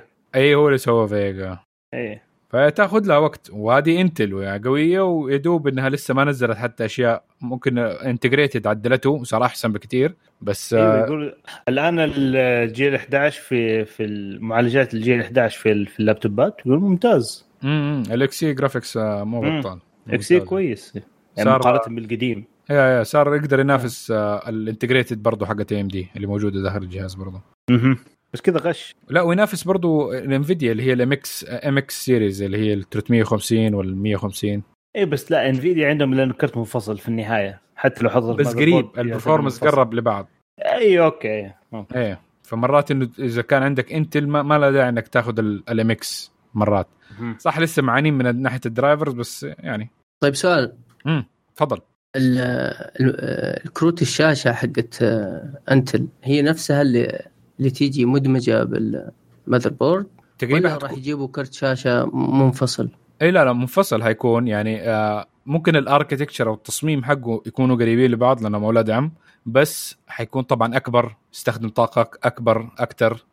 الشيدرز الكورز والهذه كلها حتكون ما دام انه منفصل حتكون كميه اكبر، ف حيكون اداء اعلى اكيد. بس من نفس العائله اذا نزلوه، لانه برضو نفس الشيء AMD تسوي برضو عندها معالجات، فيها معالجات رسومات مدمجه وبتستخدم نفس التقنيات اللي موجوده في كروت الشاشه المنفصله حقتها. فيا بتلاقي انه يا انها تكون فيجا او من نوع ثاني من الاركتكتشر، فيكون التصميم قريب للكرت الشاشه الكبير، بس انه هم مصغر، عدد الكورات اقل، الشيدرز اقل، السرعات اللي يقدر يروحها اقل، لانه في النهايه صغير وجنب السي بي يو في نفس الداي. فيا انترستنج يا يوسف عندك اضافه؟ لا ابدا ما في اضافه. طيب ننتقل الى الخبر الجاي مع محمد الغامدي. ها انا تاني؟ اوكي مو انت؟ لا عندي. عندك اوكي. ايه اقول لك رسميا بعد المراجعه ان شركه مايكروسوفت قررت عدم دعم ويندوز 11 اللي جاي ان شاء الله لمعالجات انتل الجيل السابع، وايضا معالجات رايزن اي ام دي الجيل الاول. اوكي. لكن الجدير بالذكر ان في حل لهذه المشكلة اللي عنده الجيل السابع وأقل من معالجات أنتل، أنه ممكن تنزله أنت يدويا بأنك تحمل الويندوز 11 على فلاش أو سي دي بصيغة الآيزو. أوكي. يعني مانيولي أنه ممكن تضغط بهذه الطريقة، أنك لو قصدك أنه مو أبديت من 10 ل 11 مباشرة، لو كان عندك المعالجات القديمة ما حيمديك تسويها، بس لو نزلته كجديد بالايزو ممكن تضبط. هي الفكرة في عدم دعم المعالجات هذه انه يقولوا انه ما هي سيفتي، يعني السكيورتي حقها شويه صعب، والمشكلة المعضلة القوية اللي هي نفس اللوحة الام اللي تاخذ هذه المعالجات، هي المشكلة فيها. اوكي، السكيورتي اللي على المذر بورد نفسه. ايوه بس نرجع كذا لمشكله AMD اللي ما تبغى، هي AMD اللي ما بتنزل الابديتات عليه على كذا. بس هذا الجيل الاول بس من رايزن، الجيل الاول. الحين احنا الجيل الخامس اعتقد، لكن المشكله في الجيل في الانتل الجيل السابع، يعني تو ترى قريب، واغلب الناس عندها لابتوبات جيل خامس وجيل سادس وجيل ثالث كمان. انا من وشغال عليها، فليش؟ والله هي مشكله. اظن لو المشكلة ويندوز 10 و11 لغاية دحين مرة قريبين من بعض، ما في أي ميزات تقدر تبرر حكاية إنك أصلا تنقل. فهي بس لو إنهم بس قالوا إنه حنطول الدعم حق 10 أظن تحل المشكلة. ماني شايف لغاية دحين مع كل الأخبار أوكي بيقولوا إنه في أشياء تطويرية وهذه، وبس كلها تنفع الأجهزة الجديدة، ما في مشكلة. بس إنه أهم شيء 10 إنه أدعمون له هو من ناحية السكيورتي، ولهذا المدة أطول لغاية ما واحد يمدي يعمل الأبجريد. ولا إيش رأيكم؟ هذا صح، لا صح. توقع 2025 هو الدعم صح؟ ايوه، بس هو في ملاحظة على فكرة كمستخدم AMD رايزن 2، انا على الحافة. انت السنة الجاية خلاص يقولك لا. والله مو بعيدة. مشكلتهم يا اخي في دحين AM4 اوكي كسوكت AM4 مطول معانا. لا خلاص خلك لا تحرق الموضوع، نحن في خبر فرصة. في خبر اوكي. المهم الحين ايم 4 هو اصلا خلاص على وشك انه يخلص اصلا، اخر واحد الحين هذا رايزن 5. ايوه، فتخيل عندك 5 اجيال عدت على نفس السوكت وما تغير ولا شيء فيه. مشكله المذر بورد من ناحيه سكيورتي، المذر بورد ما بيطلع له اي ابديت يغطي الكل. يعني عندك مثلا اول ابديت، مثلا خلينا ناخذ اول نسخه اللي هي اكس، ايش كانت، اكس 370، اللي الشيبس تختلف حق الجيل الاول. ما اختلفنا الشيبس اي، بس المذر بورد يدعم المعالج AMD من اول واحد للخامس ما دام نفس السوكت تقريبا. عارف كيف لما انت تسوي ابجريد تعمل ابديت للبايوس وتغيره للاحدث عشان السكيورتي وعشان مدري ايه، يشيل لك الكومباتيبيليتي مع التوافق مع المعالج اللي انت فيه. يعني تخيل الحين انا مثلا برايزن 2 ممكن ينزل الحين ابديت سكيورتي، لكن عشان انا على 2 يقول لك لا تعمل ابجريد، لانه لو سويته حيقفل السبورت، ما حيشتغل جهازك. لازم تعمل ابجريد برضو للمعالج حقك للخامس ولا الرابع. عارف كيف؟ طبعا مو معقول الكلام ده. طب هل ممكن عشان انا اخر ابديت الان قادر اسويه الان عشان المعالج حقي من حق قبل 2019 وبدايه 2020 هذا اخر ابديت اقدر اسويه. ايه والجهاز ماله يمكن 3 سنين معايا، ما كمل 3 سنين. بس لا تنسى لو كان انتل برضه ما كان حيكون نفس الشيء لانه اوريدي نقلوا سوكت ثاني. فهي المشكله حقت معضله AMD قعدت على سوكت واحد فتره طويله، فالواحد كان مدى يعمل جمب، يعني مثلا لو كان عنده معالج معين يقدر يعمل ابجريد، بس في ليميتيشن كان لانه مرات انه التطوير يكون من جهه المعالج يكون جدا عالي لدرجه انه مثلا المذر بوردات اللي طلعت في البدايه ما يمدي تدعمها، خاصه لو كانت من اللو اند او اللي هي الاقتصاديه نقدر نقول. ونفس الشيء لو انه حكايه البروسيسور الجديد ما يمديك برضه تحطه على القديم لانه يكون يحتاج اشياء خاصه ما هي موجوده في المذر بورد القديم، او يعني في كل واحد انه ممكن يكون متطور اكثر من الثاني، فحيصير في انكومباتيبيليتي، ما حيصير في توافق مع انهم كلهم يركبوا على نفس السوكت. جزء من حكايه بس على فكره انتل اوكي عندهم انتل نفس الشيء، انه انتل على الاقل بيغيروا كل السوكت حقهم من جيل كل سنتين، كل سنتين بس الابديت سنه مرات بس الابديت حقه شغال يعني يقعد معك. انا كان عندي خلينا اتذكر الجيل الخامس الانتل، فاكر الاي 7 5930K اتذكره، جلس الابديت معايا للبايوس حقه كان على X99 تشيبسيت، الاكس اخذ ابديتات لغايه 4 أو 5 سنين بعده. لا اظن ترى شوف 15. لا تحكم على الاكس لانه الاكس كان الاكس 99 بلاتفورم كان جدا بطيء في ناحيه الابديت حقه، ما كان نفس سرعه البلاتفورمز العاديه حقت المستخدمين العاديين، فاوريدي كان يطول وعاملين له اكستنشن في حكايه الدعم. بس يعني اذا قارنت بالمعالجات العاديه انا عندي برضو اخر تشيبسيت ابجريد ابديت من انتل كان يعني مو مره اوكي اطول مقارنه. انا كمبيوتر من 2013 اظن كان اخر ابديت في 2016 او 17 بس لما صارت في مشكله ايش اسمها سبكتر ميل داون والاشياء دي نزل شيبس الثاني بعده، ففي جاب تحس انهم خلاص وقفوا بس بعدين رجعوا. فهي تختلف، هي كومبليكيتد شويه الموضوع، يبالهم يرتبوها لانه ما ممكن ما توقعوا حكايه انه لانه سووا العود دي في البدايه. لا تنسى AMD لما أول ما بدأت سوت الوعود هذه بس ما أتوقع أنه حيكون النجاح قد كده ممتاز وأنهم حيكملوا حيعملوا upgrades. والله مشكلة إذا ما أتوقع أنه ينجحوا لا مو بدل السرعة وأنهم يأخذوا ماركت شير مرة عالي من انتل، أنه انتل ما حيكون عندها رد، ما حدا ما توقعها أنه انتل ما حيكون عندها رد على طول. فمدام نحن بتكلم عن نفس الموضوع فمحمد أنت كمل، عندك نفس الهرجة. طيب الآن بما أن الآن AMD الآن حتوقف ال AM4 أعلنت AMD إنه AM5 ما راح يدعم PCIe الجيل الخامس، يعني فقط عندك PCIe الجيل الرابع فقط، وحتكون طبعا الموضوع بسبب انتل، لأن انتل مطور ال PCI Express. فاللي حيصير إنه الحد اللي عندك للجيل الرابع في AMD انتل الجيل الجديد اللي هو حيكون الالدر ليك حتدعم الجيل الخامس، طبعا هي دبل سرعه الجيل الرابع، يا للمفاجاه دائما دبل. فالجيل الرابع اوريدي احنا عندنا الان سرعتها خلينا نحسبها هي عندك من 1 الى 16، هو دائما يجي لك 1x 8 4x و1x 2x 4x 8 و16. ال1x اللي هو 8 الخط الواحد هو في نهاية PCI Express عند الخط، سرعة الخط الواحد فيها في الجيل الرابع حوالي كم كانت 2 جيجا بايت في الثانية، جيجا بايت مو بت. بحد أدنى، بحد أقصى السرعة توصل لغاية واحد تقريبا 32 جيجا بايت في الثانية.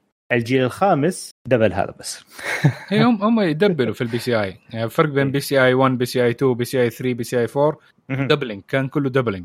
بالضبط. طب هو شيء كويس على فكره، يعني مو بس ترى ما احس انه في فائده كبيره كبيره كبيره الا اذا انت من عندك شيء يستدعي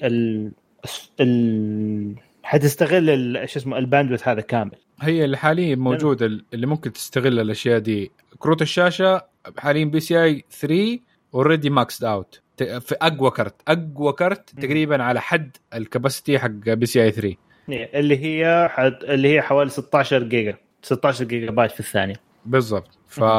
فالكروت الجايه مثلا السنه الجايه حتستغل بي سي اي 4 هيكون ادائها افضل احتمال حنلاقي فرق. لنا لو برضو كمان دساتها دعم بي سي اي 3 هتلاقي انه ممكن الفريمات تقل في بي سي اي 3 عن بي سي اي 4 هذا صح. بس الكروت الجديده يعني اي في الكروت الشاشه اذا بنتكلم عن كروت الشاشه. بس اغلب الاشياء اللي مره فاست وتحتاج هذه اللي هي كروت اللي ايش ممكن تكون ريد كارد، ممكن الريد كارد هي حقت الستورج تحتاج اي تشبك ثمن هارد ديسكات في كارت واحد ريد كنترولر، ما هي هارد ديسكات تكون كلها NVMe SSD NVMe طبعا مو هارد ديسكات عاديه طبعا NVMe عشان هاي اسمه هاي بيرفورمانس كومبيوتنج تستخدمها في الاتش بي سيز يعني هذه طبعا لها استخدامات محدده مخصصه في الداتا سنتر، تستخدم في مراكز معلومات اللي مراكز ابحاث من الجهات اللي تتعامل مع معالجه بيانات كبيره في وقت واحد وتحتاج النتائج بسرعه اعلى.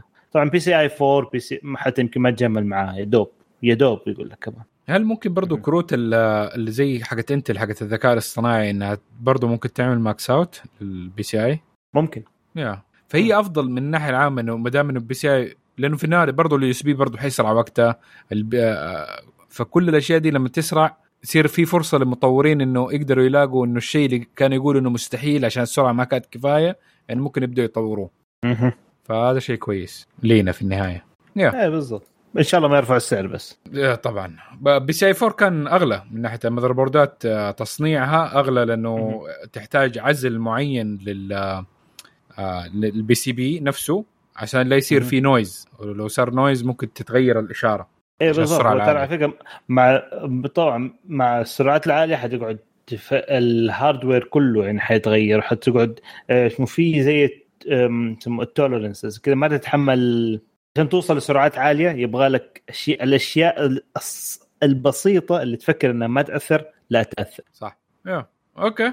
احد شباب عنده تعليق على الخبر الاخير؟ لا تمام.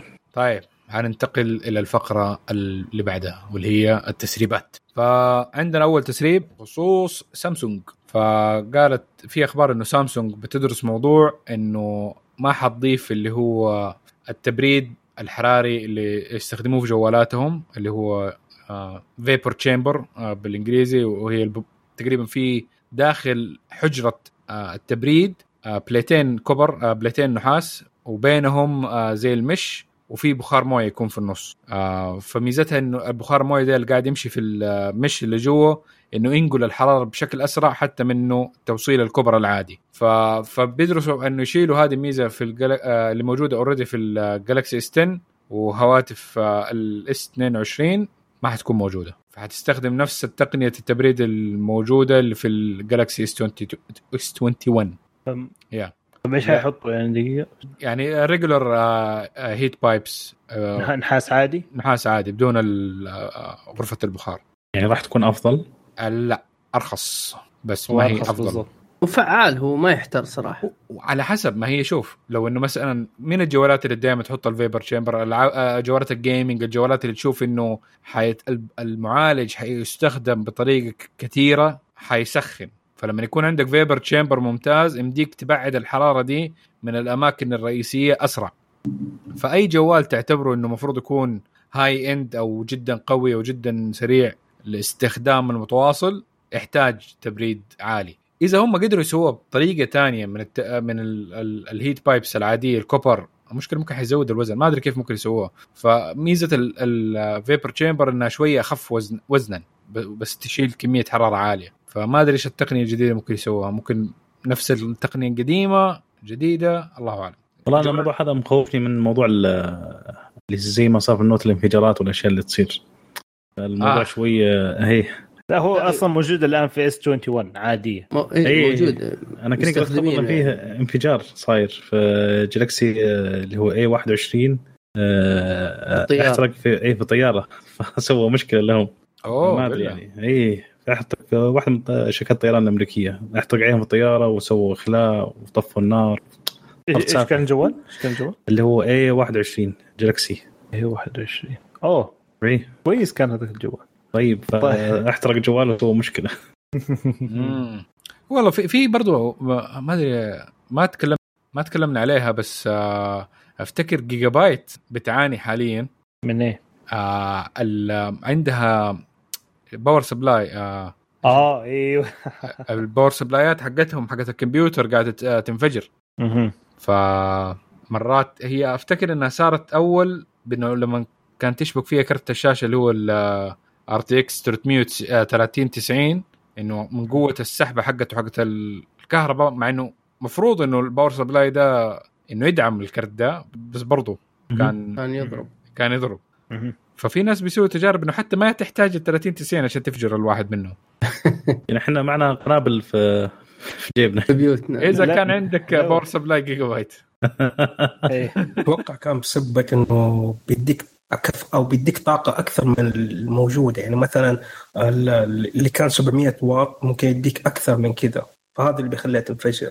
ممكن هي تصميم ما هذه واحده من الاشياء اللي ممكن الناس دائما لما تبني البي سي حقها انها ما تركز فيها كثير، بس جوده والكواليتي حق الاجزاء اللي موجوده في الباور سبلاي جدا مهم، وانك عادي لانك مو ضروري انك تطلع في الواط، بس انه تشتري شيء على الاقل عارف انه في ضمان جدا ممتاز، عارف انه القطعه مثلا كباسترات ولا هذه مثلا يابانيه الجوده حقتها عاليه، اهم بكثير من حكايه قديش انت الليمت حقك في الواطج مرات، وانت بتحمي الانفستمنت بقيه الاستثمار حقك في الجهاز. يعني اوكي ممكن يكون الباور سبلاي $200 $1000 $2000، بس بقيه الاجزاء عندك السي بي يو ممكن لحاله $2000، المذر بورد لحالها بكم $1000، الجي بي يو بالاسعار الحاليه نقول $10000. جد فما تبغى دي الاشياء كلها تلسع من الباور سبلاي، فواحد هذه مشكله، واحد يتعب ويجمع وفي الاخير يشتريها ارخص واحد. اي بالضبط، يصير انفجار.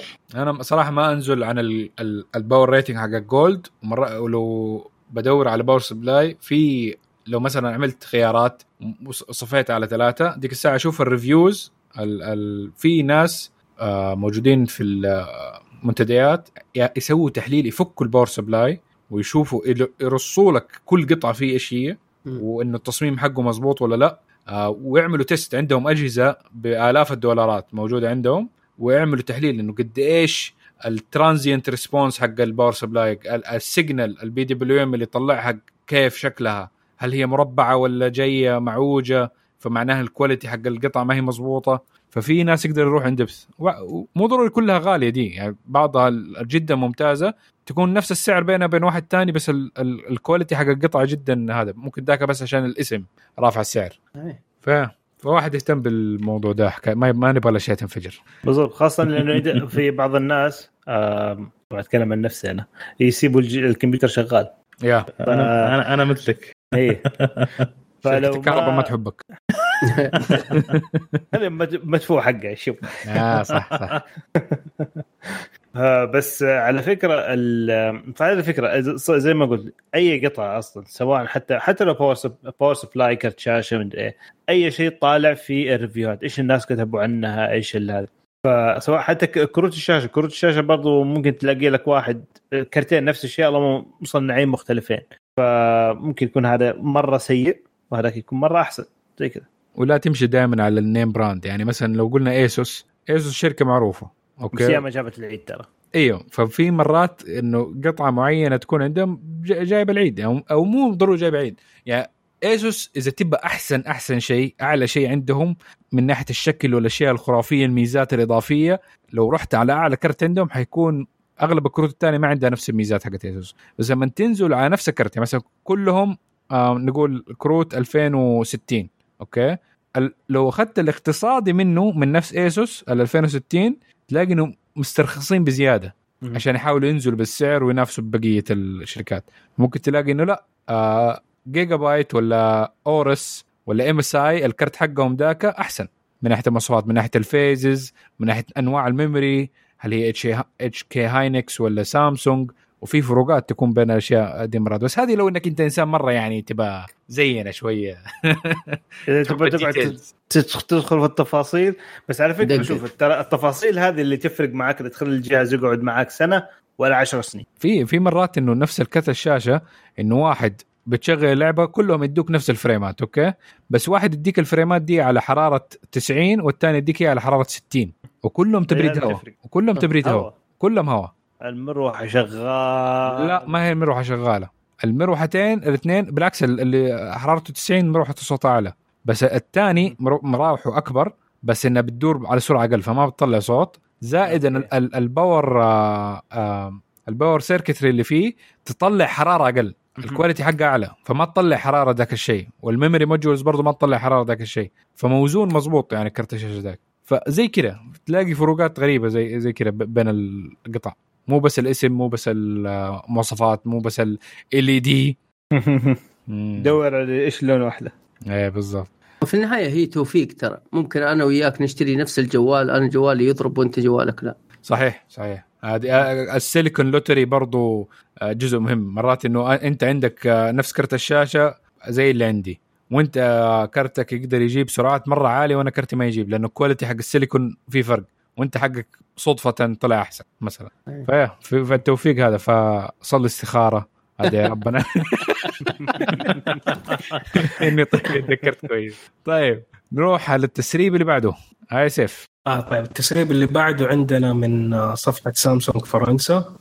طبعا أعلنت عن اشتراك يوتيوب بريميوم مع جهاز الجالكسي S21 FE، وهذا حيجيبنا المواصفات اللي هو مواصفاته حتكون الشاشة سوبر آموليد 6.5 والدقة حتكون فول اتش دي بلس، وبالنسبة للفريش ريت حيكون 120، تدعم ال HDR 10 بلس، والحساس حيكون في البصمة، في حساس البصمة حيكون في الشاشة. بالنسبة للمعالج حيكون سناب دراجون 888، والرامات حتكون 8 يا إما مع 128 أو 256 حتكون الذاكرة، والبطارية حتكون 4500 ملي أمبير، وحتدعم الشحن السريع ب 25 واط، فيها شحن لاسلكي، وحتكون بثلاث كاميرات خلفية 12 8 وكاميرا أمامية. أتوقع النسخة S20 FE كانت ما تدعم الشحن اللاسلكي صح؟ فكرة كانت كذا. ما أدري ممكن. أتوقع ضفوها في النسخة هذه. لكن في ملاحظة. دوّا. إنه هذه كلها مواصفات S21 العادية. لا الكاميرات غير. الرامات غير. الرامات 8 جيجا برضو. 8 جيجا؟ أيوه. بالله اوكي اذا كان السعر رخص كنت تمام بالضبط. هو على فكره الاس 21 ترى يجي منه نوعين، يجي واحد فيه له معالج حق سامسونج اكزينوس، وفي اللي يجي لك معالج سناب دراجون برضو 888. زمان ايوه كان في الاس 20 اف اي كان يجي كان اس 20 العادي ما يجي لك الا سامسونج اكزينوس اللي عليه المعالج. S20 FE هو الوحيد اللي كان يجي فيه السناب دراجون، أتذكر كان هذا الفرق بينهم. أيوه هذا بالنسبة للسوق عندنا صح. صح. كنت بتقول تاني شيء سيف؟ لا بس كده خلاص. أبو علي شو محمد أبو علي آسف بس تصحيح. S21 يجي لك أوكي ثلاث كاميرات. أيوه 12 12 64. أها شفت في فرق. خلاص كفشت اللي يسويه. الكاميرا 60 إلى 8. يلا أوكي كاميرا واحدة على كده لازم يكون أرخص. أيه هو الفكرة هذا المنافسة. طب إيش FE اختصار لإيش؟ فان إديشن. صغير إديشن. لا فان إديشن اسمه. والله من جد؟ هي FE فان إديشن. فان إيه؟ يعني للفانز اللي are price conscious يعني ما عنده فلوس يحب سامسونج بس ما كان قادر يشتري عشان غالي. هم بدوا الفكرة هذه لما نسووا ريفريش للنوت 7، لما جابوه على مو النوت اي والنوت 7، لما جابوه في اف اي، ففعليا هم جالسين بيحلوا الاسم، فشكلها فئة جديدة حتكون اللي هو أول شيء يكون فلاج شيب، بعدها بفترة ينزلوا الاف اي. نفس الهرجة حقت الايفون الاس اي، ما هي صحيح نفس الفكرة، ينزلوا لك نفس الجوال بس اللهم مواصفات شوية أقل ولا حاجة. هي حلوة وكان يعني الاس اي مرة ناجح، والاف اي برضو نفس الشيء، كان في ناس كتير عجبتهم فكرة. أنا عندي الاس اي صراحة يا الآن يعني بعد مرور سنة يعني كاره بصراحة. أوف أوف أوف ليه؟ ليش طيب؟ هو كل شيء فيه كويس ترى، يعني الكاميرا كويسة على الحجم كذا، الأداء برضو كويس، البطارية يا أخي هي البطارية معاناة جدا جدا تقهرني. عجيب يعني في أبل حتى مختلف عن أندرويد، في الآيفون مختلف تماما عن الأندرويد من ناحية البطارية. أحسه أنا ما بستخدم الجهاز لكنه يفضى بسرعة، غريب يعني معايا يعني. غريب يعني أنا بالعكس حالي ولا كيف؟ لا أنا بالعكس معك، أنا الجوالات الآيفون أحس أنها دائما لو في الستاند باي مود توفر كهرباء مرة أحسن من أندرويد. يعني لو شحنت مثلا جهاز السوني والآيفون 100% وسبتهم ما لمستهم خليتهم زي ما هم، ممكن أرجع بعد 24 ساعة ألاقي السوني صار 50% والأبل ألاقيه 80%، مع أنه بطارية الأبل مرة أصغر. فأحس توفير الطاقة في الآيفون أحسن، بس لما تستخدمه حقيقي تبان الصغر الحجم البطارية ديك الساعة يغلق أسرع، فهذه مشكلة حقته. بس الاس اي كان ميزته أنه لساته كان أصغر آيفون ممكن تشتريه، فالناس اللي يحبوا الآيفون الصغير كان لساته أصغر واحد والوحيد اللي كان ببصمة، فهذه الميزات اللي مثلا كانت أغلب الناس عجبتهم. وبرضه كانوا حاطين يعني فلاجشيب تايب بروسيسور عليه. ايوه ما عشان كده اقول لك سريع جدا واداؤه مره ممتاز. انا بس اشوف انه يمديك تغير البطاريه وتشوف ايش ممكن يصير معك. لا البطاريه ترى على فكره الحين شوف سنه حوالي 90% مخليه طول الوقت في الشاحن عشان ما ينزل النسبه دي. تعرف انا عندي فكره، جاتني فكره جهنميه، انا ما ادري اخزنها الحقون المؤتمر ده ولا كيف، حق لونش اروح استثمر الموضوع ده ولا لا.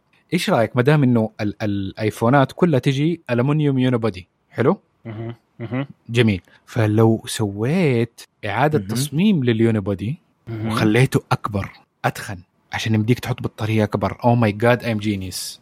واو فكره حلوه فيها، فانه كاستم ايه تحط جوالك عندنا نبدل لك البطاريه وندي لك الشاصيه الاكبر.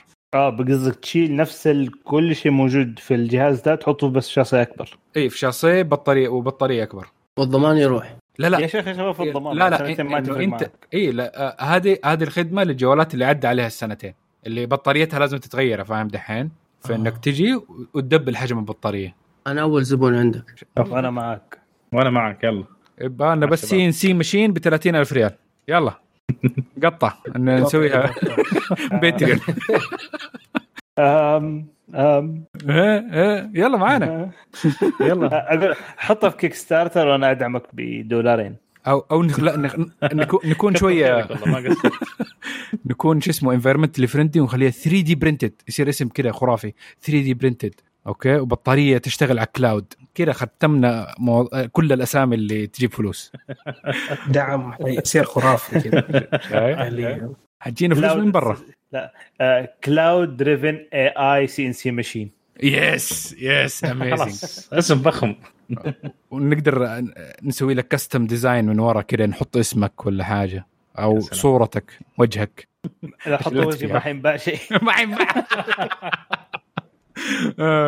طيب التسريب اللي بعده مع يوسف. تسريب عندنا الماك بوك البرو، ممكن راح يجي بحجمين 14 و16 إنش.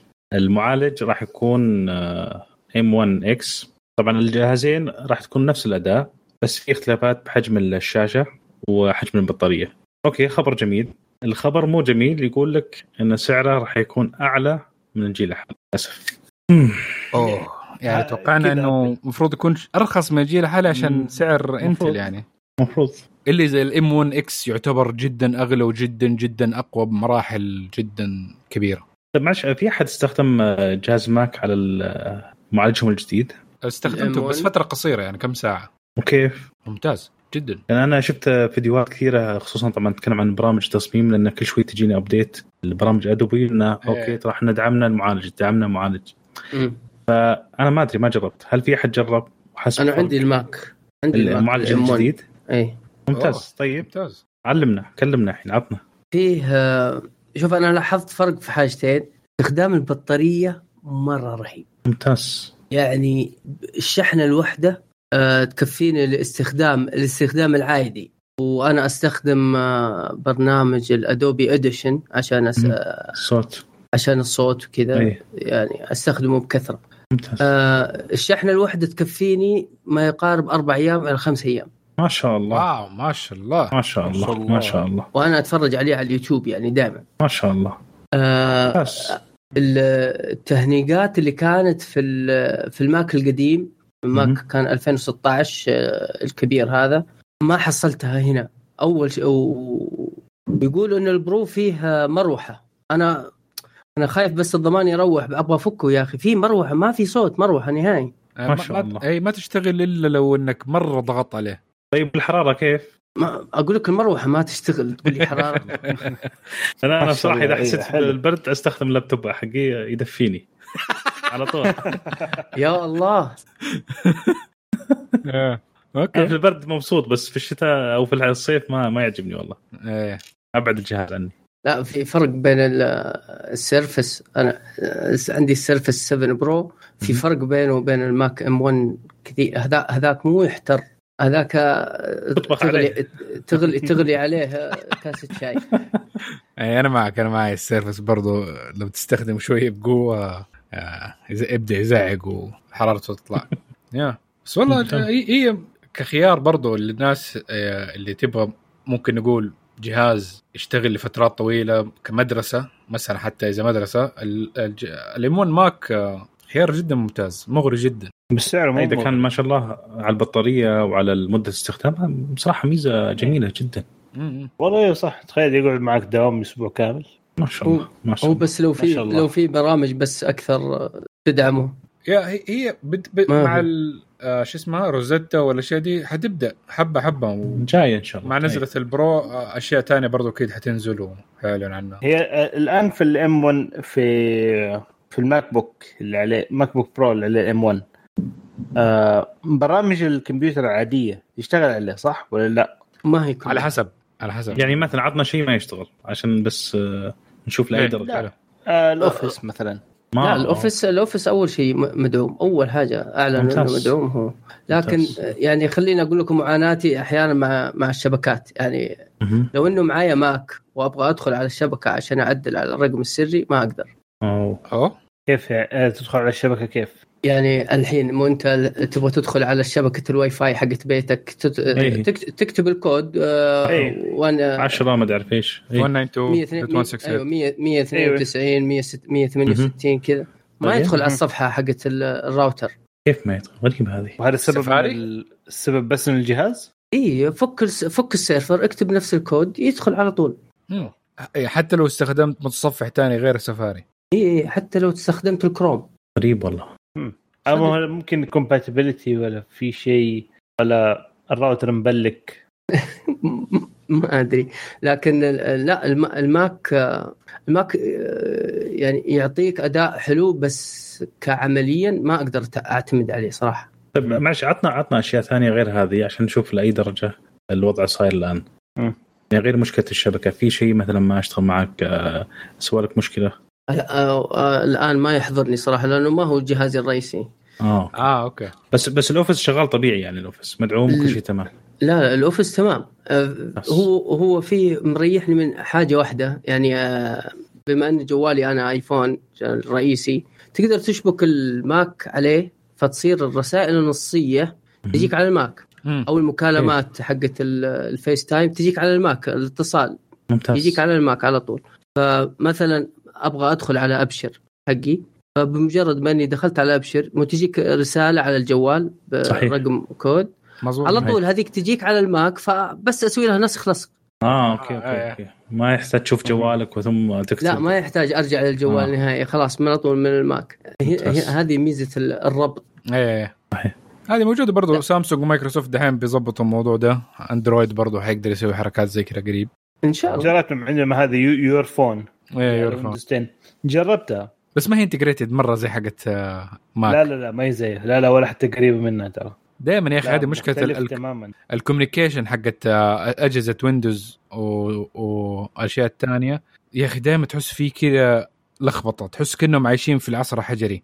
يعني ربط الطابعة حقتي في البيت بينها وبين أجهزة الويندوز وجوال الأندرويد يعني تأخذ مني 10 دقائق حاجة زي كده عشان بس أعمل الربط، وإذا ما صارت كمان شبهم تعرف مثل الاخوان اللي بينهم مشاكل. ايه تقريبا احنا اخوان بس بينهم ما هم قادرين نتواصل مع بعض. ايه بس بعدين جيت فتحت اول مره كده كان عندي جاني على الايميل دوكيمنت على الايفون، فقلت خليني اجرب اني اطبعها من خلال الايفون. بس دخلت ما سويت اي حاجه كده، ضغطت برنت قال لي تشوز، عملت تشوز برينتر على طول لقيت الطابعه حقتي موجوده. قلت كيف انا جوالي يقعد يحفر 4 دقائق يدور يقول لي لوكينج فور برينتر هذا على طول طق خلصنا. فهذه الاشياء حقت الانتجريشن حقت الابل صراحه يعني جدا ممتازه، تسهل حياه الواحد. هذه واحده من الاشياء اللي ممكن نقول مره حلوه في الايكو سيستم حقهم، انه يحاولوا يسهلوا حياتك في اشياء كتير وتقلل العصبيه. فاذا عندك مشكله العصبيه زياده ننصحك بابل. لا بعدين في شغله ثانيه، موضوع الواي فاي. انا شابك الايفون عندي على الشبكات الواي فاي.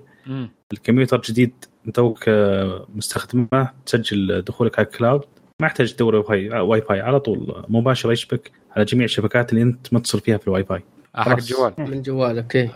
يحفظ رقم سري. نعم اي ما يحتاج كل هالمشاكل. يا جميل. فانت اذا داخل بيت احد وشبك لك على الواي فاي تبعه يمديك تضبط جهازك بدون ما تقول له يعني. هذه ميزه حلوه. اوكي ممتاز. فنشوف اكيد حنشوف لما ننزل الجهازين دول الماك برو، اكيد حنتكلم عنهم بعمق باذن الله. فننتقل الى الفقره الاخيره وهي المؤتمرات. فاعلنت عندنا مؤتمر انه شاومي هيكون لها في يوم 15 سبتمبر، يعني بعد نص شهر من دحين، حتطلق فيها اجهزتها الجديده، ممكن برضو منها اللي هو الشاومي مي 11 تي الجديد.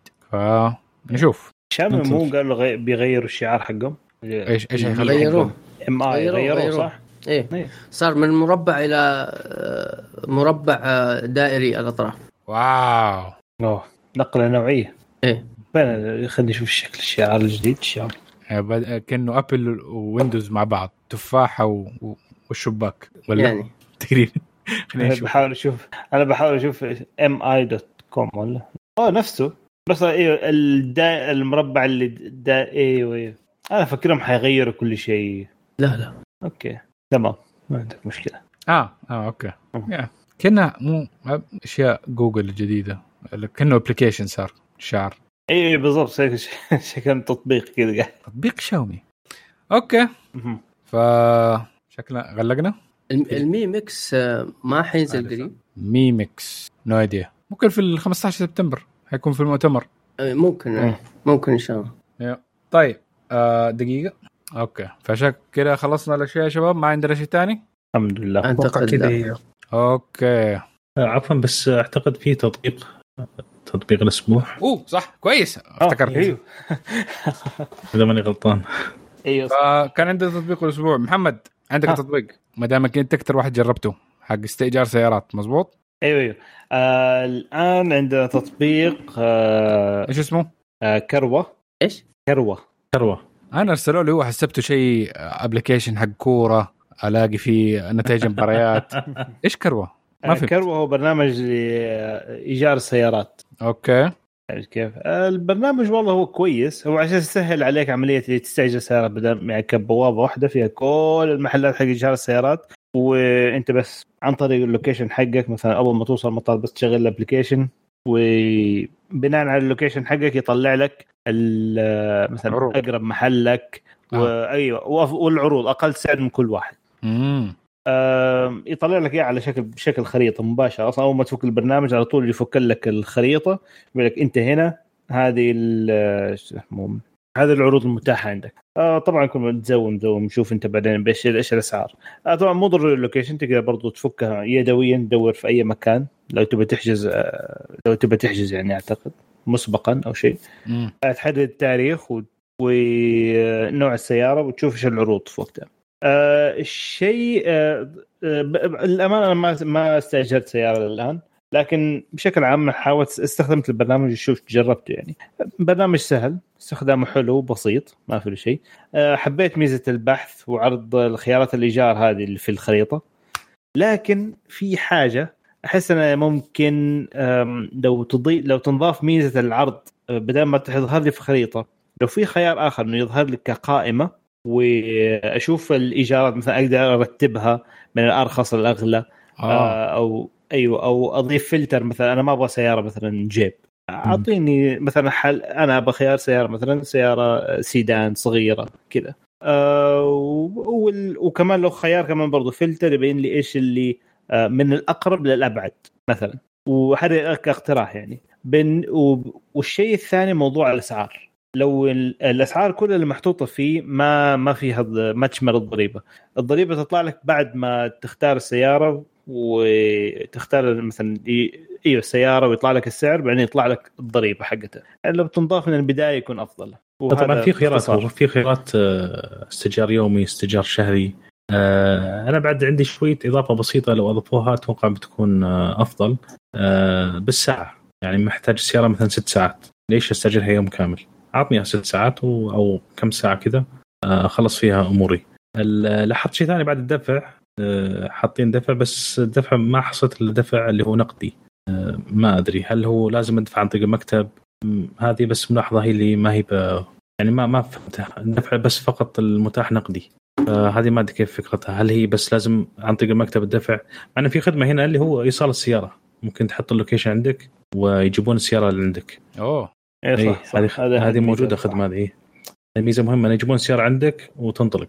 بس موضوع الدفع ما هو واضح كمستخدم، لأنه يقول لك الدفع نقدي، ما في أي خيار ثاني تقدر تسويه. يعني ممكن فيزا ممكن ما تشتغل، ما مكتوب نقدي فقط، ما في أي خيار ثاني تسويه. فهل هو بعد الحجز راح تجي يعني ربط مع مدى أو شيء؟ أنا ما أدري والله. بس مبدئيا تطبيق جميل والأسعار فيه يعني طلعت على بعض التطبيقات الثانية السعر مناسب، وخصوصا خيار أن السيارة تجيك بعد خيار أفضل يكون.